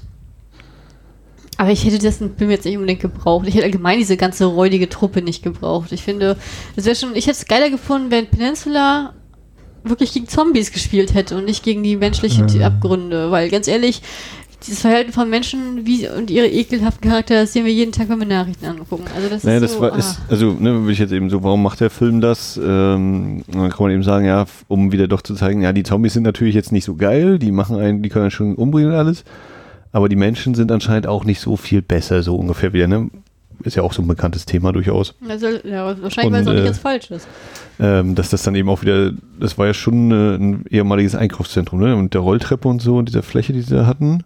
Ja, jetzt wo du es sagst, ja. Ne? Also auch das wieder so ein bisschen, diese Konsumgesellschaft, so ein paar Anklänge an Dawn of the Dead, den Originalen. Ähm, dass man da eben auch wieder, also ne, auch wieder, ohne das überstrapazieren zu wollen, ist da eben so ein bisschen diese, oder kann man da so ein bisschen Kritik sehen oder eben so ein, so ein Kommentar auf die Gesellschaft. Ja. Ich weiß nicht, ob ich es gebraucht hätte oder nicht. Also, ähm, es macht das eben so einen Hauch komplexer mit den verschiedenen Interessengruppen, so, dass man eben nicht einfach nur sagt, okay, die Zombies sind hinterher und die Zombies, mit denen haben wir uns irgendwie arrangiert und kriegen das schon hin. Aber wenn jetzt plötzlich Menschen auftauchen, die noch äh, ganz andere Interessen und Ziele haben, dann wird es eben noch mal viel schwerer, diesen Auftrag zu erfüllen und überhaupt äh, die Problematik oder die Thematik des Zusammenlebens kommt noch mal so ein bisschen mit ins Spiel. Ja. Ja, da quasi, ich, ich finde so, es hätte man noch ich kann, ich, kann, ich kann da gar nicht so zu sagen. Es war halt so, ja, so ein bisschen Schockeffekte mäßig und und dann ging, und danach kam ja dann diese ganze Verfolgungsjagd. Wo ich ja teilweise mich echt gefragt hatte, was haben die eigentlich davon, dass sie die jetzt jagen? Also ich meine jetzt, ich meine jetzt nicht unsere Guten, die jetzt einfach nur weg jetzt fliehen wollen, sondern was haben die anderen, warum sind die anderen eigentlich so darauf fokussiert, dass sie die überhaupt kriegen und halt auch alle Sicherheit von sich selber sozusagen so wegschubsen, dass sie die unbedingt äh, umbringen müssen, alle? Weil ganz ehrlich, das Lager wurde ja zum Schluss von den Zombies da gestürmt, die haben ja andere Sorgen. Da möchte ich doch eher versuchen, das zu reinigen und den Schaden zu begrenzen, anstatt jetzt hier irgendwelchen hier in der Familie hinterher zu jagen. Ähm, mhm. Mit dem Geldtransport. Also ich fand, da war die für mich, mhm. da war für mich so ein bisschen dieses, ja, was habt ihr jetzt davon? Ja, also, genau. Also die, die zielen eben eigentlich nicht darauf ab, irgendwie sozusagen eine Gesellschaft wieder aufzubauen, sondern irgendwie zumindest noch zu überleben und äh, sozusagen nach dem Motto, der körperlich Stärkste regiert so ungefähr. Wo es ja auch nicht ganz stimmt, ne? Der, der in Anführungszeichen Anführer also es gibt ja einmal sozusagen den, den soldatischen Anführer, der bei den äh, Jagden und so mal vorne dran ist. Und dann gibt es halt ja. halt diesen schmierigen Typen mit der Fistelstimme, ja. Äh, der anscheinend den Laden in Anführungszeichen leitet. Hier so und so viel Essen gibt's und das Essen gibt's nicht und sowas. Ich meine, der Fistelstimme, ähm, dass seine Motivation äh, äh, ist, die zu stoppen, ist klar, weil er möchte ja selber nach Hongkong, weil er das ja mitkriegt von dem Plan, weil so, er äh, das findet. Naja, aber wenn er jetzt das nicht wüsste, wäre auch die Frage, warum verhalten die sich so, wie sie da machen. Dann können Sie ja sagen, naja, Sie versuchen irgendwie nach und nach äh, sichere Zone aufzubauen oder sowas. Ich habe nicht mehr Ahnung, dass die was machen. Aber, also ich habe ja nur gehabt, ja. die, die, die, gammeln den ganzen Tag da rum und dann geht, tun so, als wären sie eben die, die körperlich stärksten. Das ja, ist so deren, ja, die deren nutzen das Ding. aus, die nutzen das aus, dass da keine Jurisdiktion mehr ist, dass da kein und alles, alles Anarchie herrscht, so das, das suchen die für sich auszunutzen die ganze Zeit. Genau, alles äh, gilt dafür die eben nicht. Ja. So, und weil er jetzt seinen Schwager gerettet hat, den die weggemobst haben, deswegen müssen lassen sie ihr Lager überrennen und fahren hinterher. Also ganz ehrlich, die können froh sein, dass sie von Zombies getötet haben, die können auch eh nicht zurück können. Also die haben, wo sollen die hin? Ist ja nichts mehr, wo sie hingehen könnten. So. Naja. Also fand ich so ein bisschen, fand ich sehr äh, emotional, diese Reaktion auf diese Aktion. Also naja, andererseits ist eben ne, so jetzt äh, dafür, dass sie sich sozusagen immer da behauptet haben und alle fertig machen und so, dann können sie jetzt nicht zulassen, dass irgendjemand ihnen irgendeine andere Figur klaut oder äh, ihnen jemand ihre Gefangenen wegnimmt. Dann müssen sie natürlich, wenn sie schon die ganze Zeit sagen, hier, dass das Recht des körperlich Stärkeren gilt, dann müssen sie natürlich das auch da äh, bis zum Ende führen, ja quasi. Mhm. Ja. Naja, wie gesagt, so, das ist so dieser Teil, ne? Ach, den fand ich so. So, und dann haben wir auf jeden Fall noch das mit der. Oh, jetzt kriege krieg, krieg ich den Namen noch auf die Kiste. Mm. Also ich auf jeden Fall nicht, das kann ich schon mal ganz klar sagen. Judy? Joanna? Jenna? Joanna? Wer soll es sein? Na, der Opa redet doch die ganze Zeit, alle denken, so, der, die, Opa ja. ist, der Opa ist äh, verrückt, Judy. Äh. Oh, das war, das war irgendein amerikanischer ja, Klischee-Name. Dann ist er so trotz und dann sagt er doch immer, ich, nee, ich habe ein Funkgerät, hier kaufen Batterien und ich rede mit der schon, die holt uns raus, die ist von der UNO und äh, und, und keiner glaubt ihm. Ähm. Ja, und es wird uns ja auch gezeigt, dass teilweise das Gerät aus ist und er so also er meint, er spricht mit ihr, aber dann sehen wir, das Gerät war aus. Also in ja. dem Moment kann er tatsächlich mit ihr geredet haben. Aber natürlich kommt ja später noch die Offenbarung, die äh, Enthüllung und es gibt tatsächlich eine Figur, die so heißt und eben bei der UN ist, ne?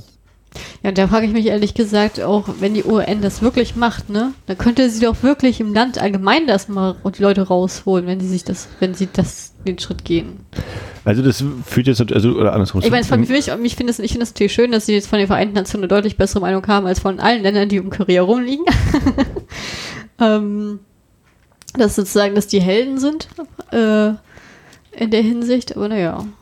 Ähm, ich würde sagen, also es wird natürlich jetzt eher nicht, es ist nicht das Hauptthema des Films, deswegen wird es eben auch nicht so groß erzählt, so dass man sagt eben, ja, wie können wir denn das eigentlich äh, mal wieder besser machen? Ne? Wir können natürlich sagen, okay, wir ziehen jetzt, oder wir haben einmal die, die Seegrenze und wir ziehen am, an der Landgrenze, machen wir halt eine große Mauer hin oder sowas, dass die Zombies nicht durchkommen können, dass es nicht weiter ausbreitet, aber vielleicht entwerfen wir irgendwann mal einen Plan, wie wir das alles beenden oder die Zombies ausrotten, so ungefähr. Die scheinen ja auch nach vier Jahren, wenn die nach vier Jahren immer noch leben, wir uns ja bei 28 Days und 28 Weeks later, irgendwann verhungern die ja auch quasi, ne? Auch ein wunderbares Beispiel für einen tollen ersten Teil und einen mittelmäßigen zweiten. Und weil der zweite auch noch durchaus interessant war, würde ich ihm zugestehen. Ja, das würde ich die Peninsula auch sagen. Mhm. Und ähm, also wenn man das jetzt erzählen wollen würde, könnte man natürlich fragen, wer ist denn wir? Ne? Ist es zum Beispiel die Vereinten Nationen, die dann gemeinsam einen Plan erarbeiten? So, wir gucken jetzt mal, wie wir Südkorea sicher machen können. Oder sagen dann sowieso alle, naja, also was das an Geld kostet. Also ich kann mir eigentlich, eigentlich kann ich mir gut vorstellen, dass da mindestens sowas wie die USA und die ganzen Militär- und Waffenfirmen da sagen, ja, da sind wir voll dabei, ihr gebt uns riesengroße Verträge, mit denen wir Geld machen und wir überschütten euch mit Waffen. Da können wir alles ausprobieren von sagen wir jetzt mal nicht nuklear, abgesehen von vielleicht Nuklearwaffen, wo sie noch sagen würden, ah, aber sonst würde Also sagen, das ist können doch Wunder, alles da hinschicken. Ne? Wir haben einen abgegrenzten Raum. Äh, vielleicht leben irgendwo noch ein paar Zivilisten, aber da scheißen wir eh schon seit Jahren drauf mit unseren äh, ferngesteuerten Waffen. Aber das ist eine sehr interessante Idee. Das, also von der, wenn wir gerade bei den USA sind, Können wir hatten ja, wir ja, wir Napalm-Teppiche abzimmern, ohne irgendwelche Bedenken. ja, ich wollte gerade sagen, der Film spielt ja nur auch in einer, ist ja nur rausgekommen in der Trump-Ära.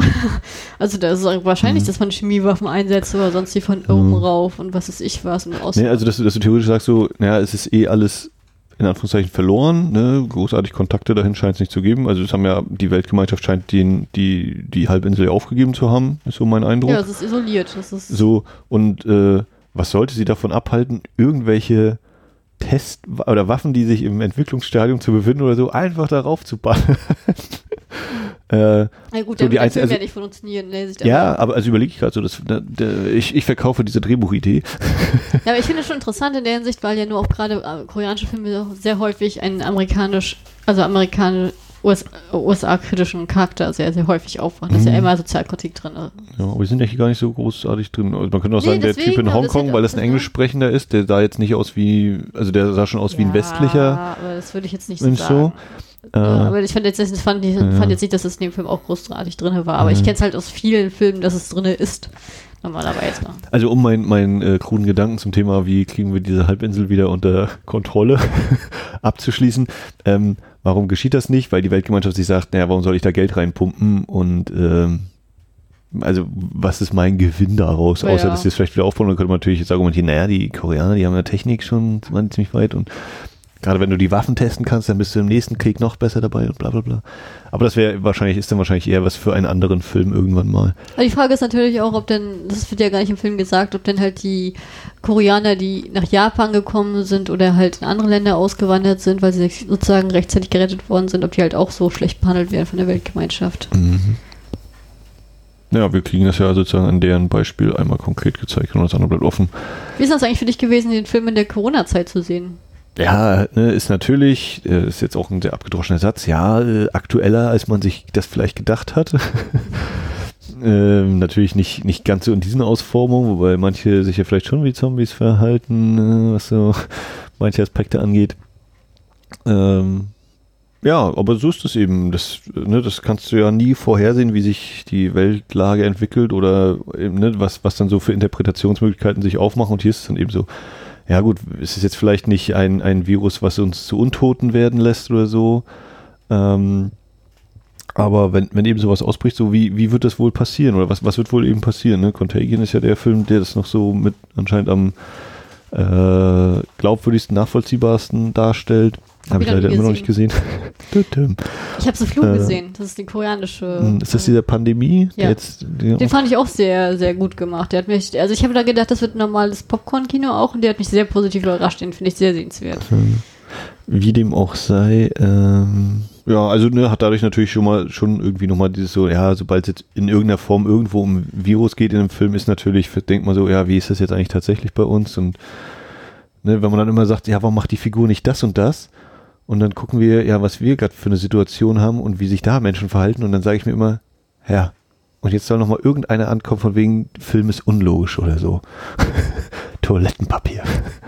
Ja, das so, wie, wie, das oder ist- wie ist das für dich, dass der Film, oder dass wir jetzt in so einer Situation sind und äh, der Film, dass man den dann jetzt guckt?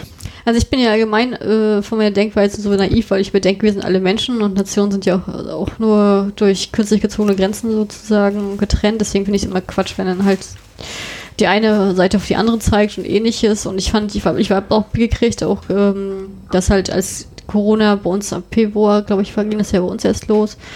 Als es losging, dass halt äh, viel, gerade in den Großstädten auch viele Leute, die halt äh, sehr asiatisch ausgesehen haben, oder Asiat, sehr asiatisch auch, also die asiatisch Aussehen hatten, sehr diskriminiert Asiatisch gelesen heißt es, glaube ich, ne? asiatisch gelesene Menschen oder so irgendwie. Hm? Also, dass die halt sehr äh, diskriminiert worden sind und auch teilweise angegangen und, das, und dass da einige Geschichten sozusagen passiert sind, die absolut nicht hätte passieren dürfen und ähm, Und vor allem ja auch wieder so völlig sinnlos, ne, weil wir ja festgestellt haben, also eine der super mega Hotspot war ja anscheinend Ischgl oder so, also die, die Party-Feierecke von durchaus äh, besser verdienenden Europäern, ja, es ist ne, das ist halt Quatsch. so ist haben. Das Es, äh, allgemein, dieses Verhalten, muss ich ehrlich sagen, kann ich überhaupt nicht nachvollziehen. Und dass sowas in der heutigen Zeit noch passiert, das ist halt, das ist für mich ein rückständiges Zeichen. Das ist, Hm. äh, das, da müssen wir nicht drüber reden. Aber ich halt finde da tatsächlich, ich bin ja allgemein der Mensch, der Ansicht, wenn Menschen in Gruppen auftreten, was wir ja auch jetzt in den Nachrichten immer wieder sehen, dann verlieren sie, dann geben sie anscheinend einen Teil ihrer Intelligenz ab.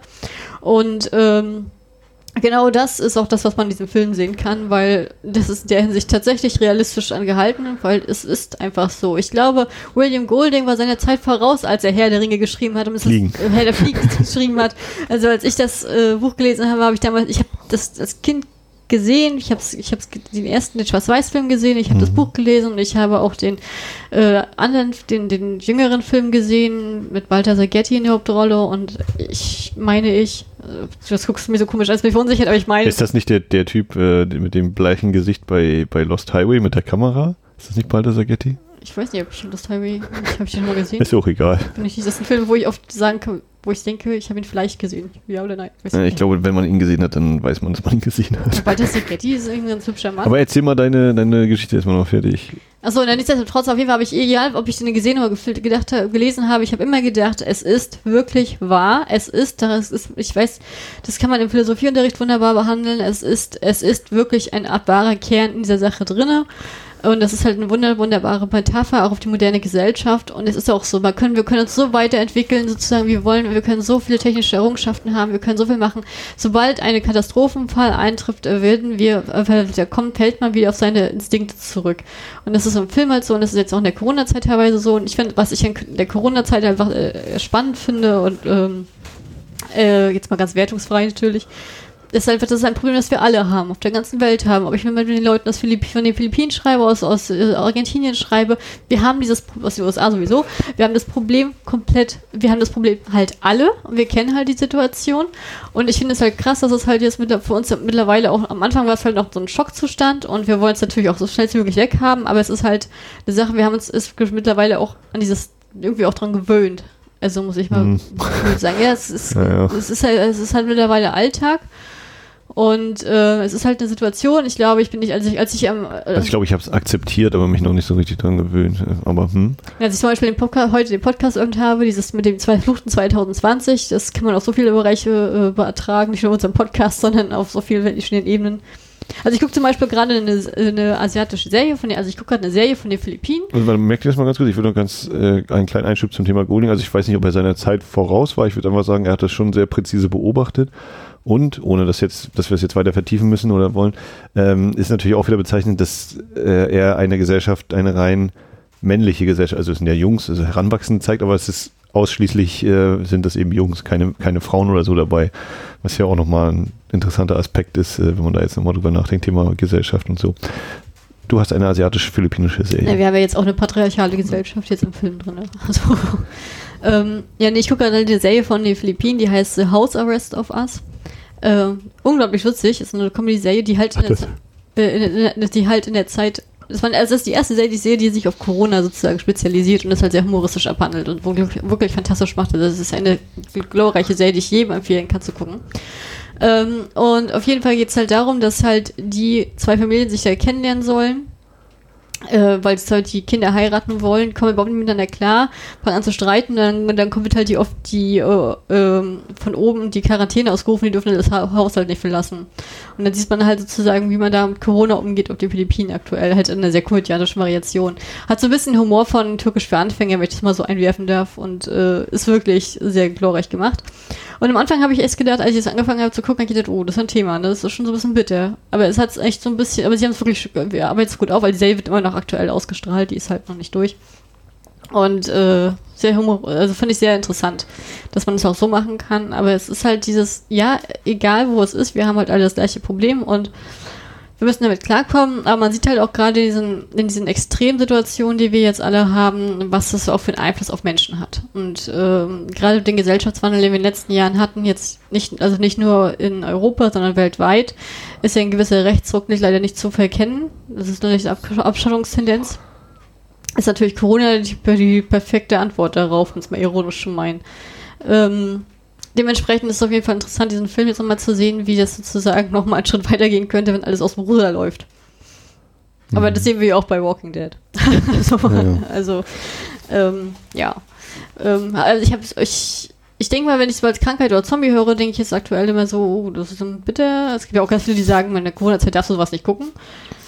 Äh, also das finde ich sowieso, man kann, na gut, äh, so eine Ausnahmesituation ist vielleicht jetzt nicht. Also ich habe jetzt noch nicht in der Kriegszeit gelebt sozusagen, also das wäre vielleicht noch was, wo ich dann auch überlegen müsste, okay, kann man sich jetzt eben irgendwas dazu angucken, aber grundsätzlich sagen, man kann sich immer jeden Film angucken. Ich weiß auch, als wir im März sozusagen die große Quarantäne ausgerufen hatten bei uns, da hieß es, haben, haben gab es immer zwei Lager sozusagen, auch jetzt auf Twitter, ne? Die einen haben gesagt, oh, bloß nicht damit beschäftigen und die anderen haben alle Contagion geguckt.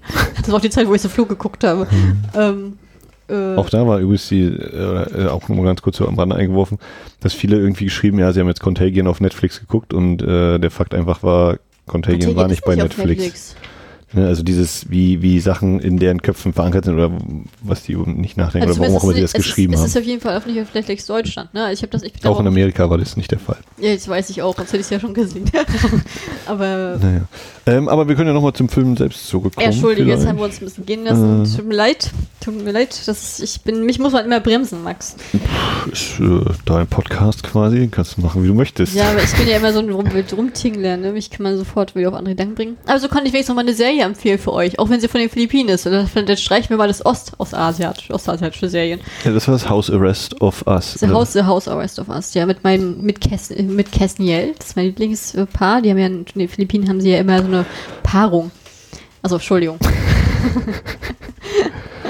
Aber ich sage es nochmal kurz, es ist Catherine Bernardo und Daniel Padilla.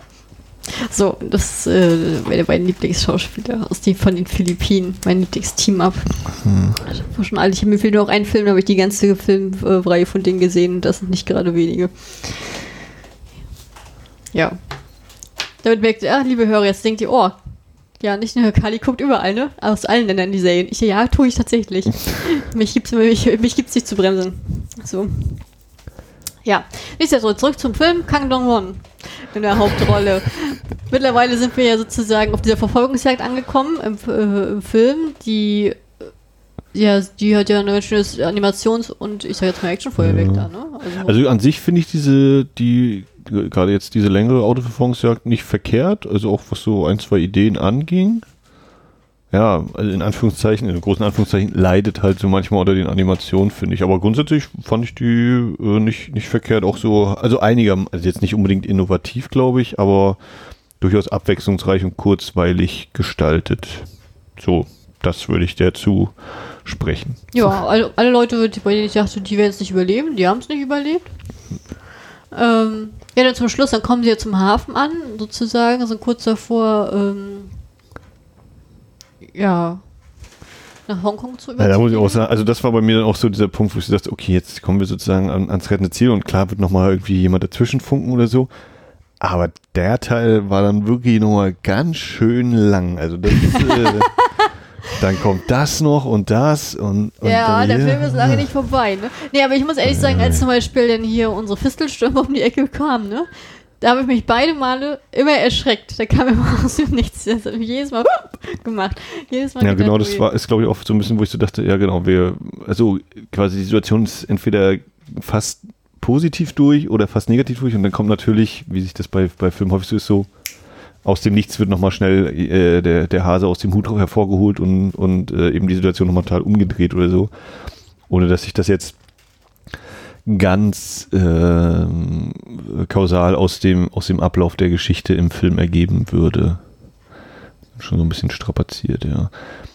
Ja, also ich glaube, was, was, womit ich am meisten zu kämpfen hatte, war dann wirklich so diese, diese Glorifizierung, so diese Opferbereitschaft, dieses Aufopfern von Kang Dong Won und äh, die Mutter. Ich weiß auch schon gar nicht mehr, wie das ganz genau war.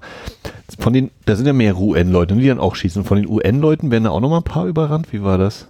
Nö, überleben die auch alle, okay. relativ, die bleiben ja alle weit hinten stehen und lassen, überlassen ihm das Feld, bis er die Mutti hat. Okay, nee, ich überlege gerade, ob von denen welche sozusagen umkommen, dass man dann auch wieder sagen könnte, so er, er wird sozusagen als der Held und, und das Heroische oder das. Ja, das, also, das ist gar nicht mal der Punkt, auf den ich hinaus wollte, tatsächlich, weil. Aber ich wollte darauf hinaus.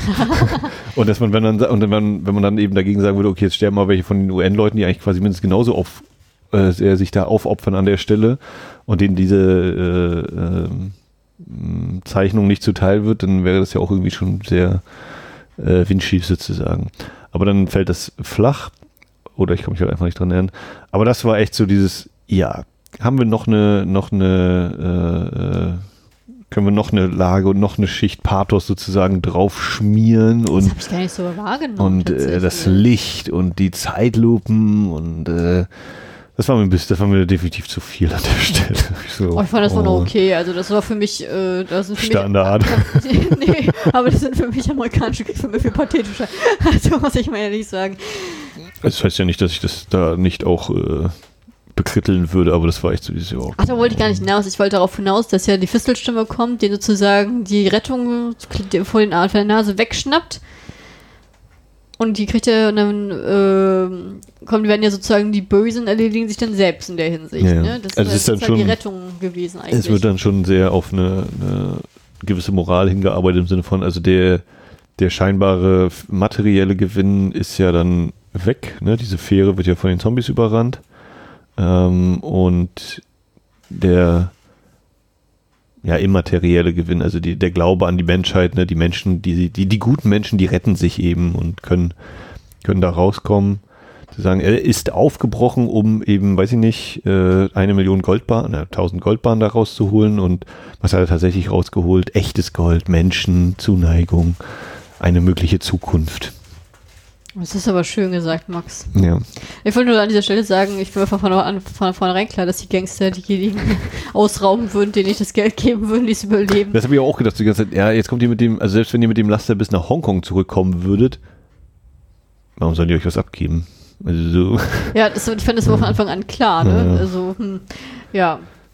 Ja, was ich aber auf jeden Fall nochmal schön fand in der Hinsicht, das war, das war für mich ein schöner Abschlusssatz, ist, äh, als dann die Julie, Jo- Joanna, irgendwas, die von der UN, dann sagt, ja, die Welt da draußen ist viel schöner und dann die, das Mädchen sagt, ja, unsere Welt war auch nicht schlecht. Fand ich, was ich fand, das fand ich war ein schöner Abschlusssatz tatsächlich, weil ich fand, ja klar, und ein Kind, das in diesem Umstand aufgewachsen ist und das nicht Hm. anders kennt, warum sollte das das denn diese Welt schlecht finden, wenn das Hm. für sie normal ist? Genau. Jetzt kommt sie in eine Welt, da kann sie nicht mehr Auto fahren, was ihr liebstes Hobby ist. also, Na gut, wer weiß, was so mit dem passiert. Ich meine, das ist ja, das wäre, könnte man tatsächlich ja noch als interessanten Punkt jetzt aufwerfen. Ne? Was passiert jetzt eigentlich mit diesen Leuten? Ne? So jetzt kann man sagen, okay, sie sind gerettet, aber dann kommen wir wieder in der Wirklichkeit an, dann geht's los. Wieso waren sie äh, in Südkorea? Wieso hatten sie Waffen dabei? Was haben sie da gemacht?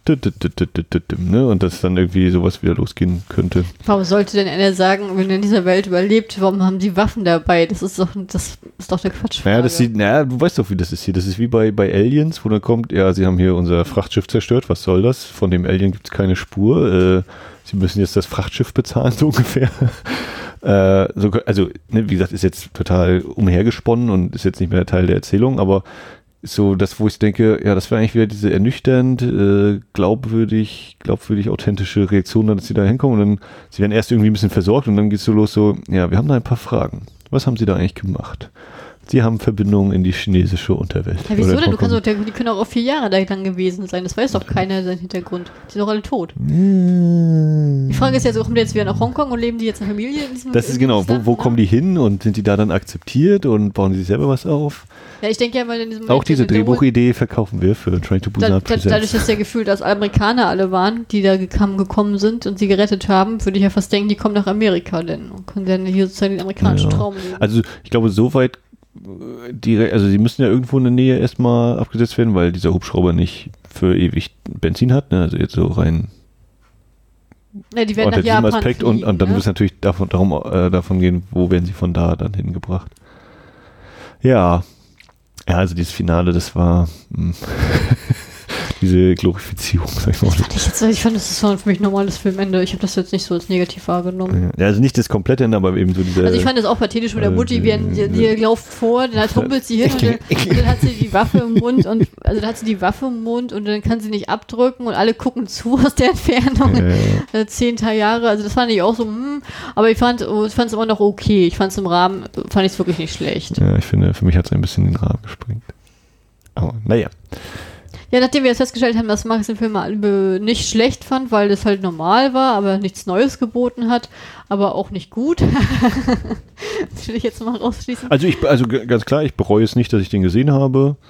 Aber es wäre jetzt, glaube ich, nicht, also wenn jetzt jemand Train to Busan gesehen hat oder so, ich überlege gerade, ne, äh, wem, wenn mich jemand nach, wonach könnte mich jemand fragen, dass ich den Film empfehle? Also wenn er sagt, hast du mal einen geilen Zombie-Film oder so, würde ich auf jeden Fall nicht Peninsula empfehlen. Ich überlege gerade, was ich empfehlen würde. Aber Das freut mich auch.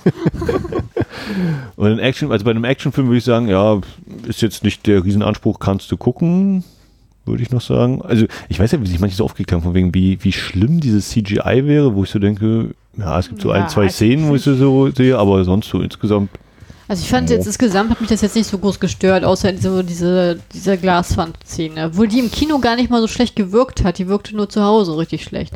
Ähm, aber wieso hast du mich denn. Ach naja, vergiss es. Ist egal.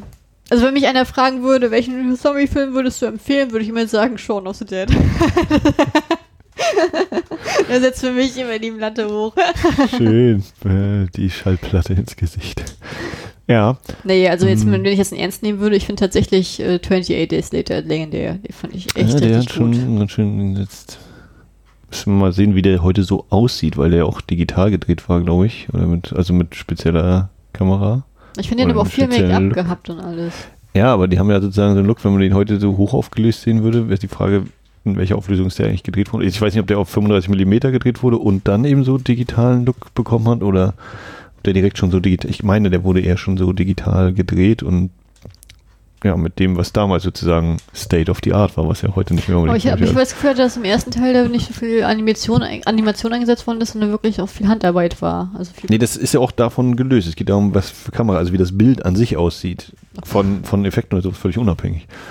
Hm, naja, aber. naja, äh, aber und Train to Busan fand ich halt auch sehr, sehr gut. ja, Das ist für mich auch recht weit oben. ja. Wir können ja an der Stelle, also wir sind ja jetzt so ziemlich Nee, ich muss ja noch meine absolute äh, Frage stellen, die, mich, die mich schon seit. Genau. Wie findest du ein Kangdan Won? Ja, war okay. Und du? Ja, ich finde das immer so schade, weil das dadurch, dadurch dass man Lieblingsschauspieler ist und äh, dass den halt echt Deutschland wie, wie keiner kennt. Also Ja. wirklich keiner. Woher auch groß, wenn man jetzt nicht so tief eintaucht. Also jetzt vielleicht ein bisschen mit Peninsula, aber der hat ja auch, stand ja jetzt eben Veröffentlichungstechnisch unter keinem Geschehen. Ich wollte auf jeden Fall erwähnen, äh, wenn wir jetzt so mit dem Film an sich erstmal groß durch sind, oder möchtest du noch einen weiteren Aspekt des Films irgendwie noch? Nö, das nicht, aber ich würde dann auf jeden Fall nochmal sagen wollen, weil du mich sagen- gerade gefragt hast, woher könnte man ihn kennen, dass er halt einige Filme mit Song Kang-ho gemacht hat und den kennt ja auch jeder, ne? Also, das ist zumindest der Schauspieler, wo ich sagen würde, den kennt man in Deutschland. Also, wenn man einen koreanischen Schauspieler kennt, dann kennt man ihn. Äh, ich wollte auf jeden Fall sagen, hatte gerade kurz nachgeguckt, äh, wenn ihr Peninsula schauen wollt äh, und äh, vielleicht zu den Sammlern gehört, ähm, physisch erscheinen auf DVD, Blu-ray, UHD sogar, wird er voraussichtlich Ende Februar 2021 von Splendid Film, die ja durchaus einiges aus Asien so veröffentlichen. Um auch das nochmal einzuordnen. Und Hast du damit auch ja, Ashfall rausgebracht? glaube nicht. Nee, ich glaube, der ist bei Cape Light rausgekommen. Meine ich auch. Wenn du so das sagst, ja. Ja, Ich hätte, aber- ich hätte das Label jetzt nicht benennen können, aber auf jeden Fall. Wow. Nee, Splendid ist ja diese Amasia, Amasia-Reihe, ähm, wo wir jetzt ja auch beispielsweise Train to Busan oder den Rampant, den ich jetzt noch nicht geschaut habe, aber geholt Ich hatte. habe das Gefühl, ich, ich kaufe immer nur, ich kaufe immer nur koreanische Zombie-Filme. Nee, genau. Nee, aber äh, um das eben nochmal festzuhalten, Ende Februar 21 und gibt, glaube ich, jetzt schon auf diversen Portalen sich, kann man sich das auch schon vorbestellen oder wahrscheinlich dann auch im Handel schon, je nachdem, wen ihr da unterstützen wollt oder nicht. Ja. So viel dazu. Das Wahnsinn. war Peninsula und damit verlassen wir die Halbinsel. Ich werde euch auf jeden Fall Kang Dong Won und seine Filmografie nochmal verlinken. Vielleicht- Verlinken wirst du das? Mhm. Ja, das weiß ich ja auch, wie es geht. Das habe ich ja den Dreh raus. Ähm, und ja, also ich, ich werde es auf jeden Fall verlinken, weil ich denke, seine Filme zu gucken lohnt sich auf jeden Fall. Also da gibt es einige schöne. Also ich fand zum Beispiel A Violent Prosecutor, finde ich, finde ich sehr, sehr sehenswert, weil der auch sehr unterhaltsam und sehr witzig ist, auch sehr äh, auf politischer Ebene auch sehr interessant ist. Und den könnt ihr zum Beispiel auf Wiki streamen. Ähm, ja, das ist auch ohne Abo zu streamen, meine ich tatsächlich. Also das wäre auf jeden Fall zum Beispiel ein schöner Einstieg. Schon ein sehr glorreicher Einstieg, wenn ich mal nachdenke, weil ich den echt richtig gut fand. Und äh, gerade weil ich gerade auch gesagt habe, mit, äh, mit Song Kang Ho, ähm, Secret Reunion, ich meine, der ist auf Amazon. Ähm, den könntet ihr euch auch angucken. Der hat auch eine sehr unterhaltsame Handlung, auch mit dem klassischen nordkoreanischen Spion und dem südkoreanischen äh, ja, Agenten, der ihn jagen muss und so. Das, habt ihr beide ein sehr schönes Zusammenspiel. Das mal, um jetzt mal zwei Filme zu empfehlen, damit ihr mal so ihn kennenlernen könnt und Kalis Begeisterung nachvollziehen. Ja, ich kann von ihm nichts, also ich wüsste jetzt nicht, dass ich mehr von ihm gesehen habe. Ja, mein absoluter Lieblingsfilm mit ihm ist aber ist ein totaler Low-Budget-Film, aber der hat mich total abgeholt und das ist Monday Thursday, aber den habe ich auch nur durch Zufall mal gesehen. Ähm, ich glaube, der ist auch nicht für jedermann was. Ich glaube, ist, ja, glaube ich nicht. so, Punkt. Ja, nichtsdestotrotz. Also dadurch, dass wir jetzt, ich würde sagen, hast du noch was zu sagen? Ich habe nichts mehr zu sagen. Ciao. Du hast nichts mehr zu sagen. So. Okay, nee, also, also die Sache ist halt die, ähm, wir sagen jetzt Tschüss. und wir ab sofort monatlich und das nächste Mal werdet ihr sehen, was, äh, ob, wir- ob wir es hinkriegen, dass ich mit Kate einen Jahresrückblick machen kann oder ob ich sozusagen meine Geheimtipps einbringe. Oder vielleicht kombiniere ich jetzt einfach beides. Äh, Vielleicht machen wir es auch einfach so, weil es einfach Lass mal ein. dich überraschen. Ja, weil es einfach mal ein Silvesterfeuerwerk geben könnte, ne? Ja, äh, vielen Dank fürs Zuhören von meiner Warte aus. Ja, vielen Dank, dass ihr uns, dass ihr immer noch dran seid an dieser Stelle, weil wir ja nun wirklich auch sehr viel abgeschwiffen sind. Ähm, ja, falls ihr es ja noch nicht macht, ähm, folgt uns auf Twitter, Zenoase, wir sind auch auf Instagram, auf Twitter. Nee, auch auf In- Instagram mit äh, Zenoase, obwohl wir da nicht so aktiv sind, außer jetzt unsere Ankündigung, was wir als nächstes machen wollen, da zu veröffentlichen in Bilderform. Ähm, ja, wenn ihr irgendwelche Wünsche habt oder Gedanken oder irgendwelche, irgendwas besonders gut oder überhaupt gar nicht gefallen sollte, dann äh, ja, schreibt mir auf Twitter, ich bin da sehr aktiv. Oder auf sernoase.net ist das auch möglich, glaube ich. Falls man nicht bei Twitter ist. Könnt ihr auch auf sernoase.net machen, ja. Ihr seid alt genug, ihr findet Mittel und Wege, um uns zu kontaktieren. So ist es. Ich sage ciao, ciao. Annyeonghaseyo.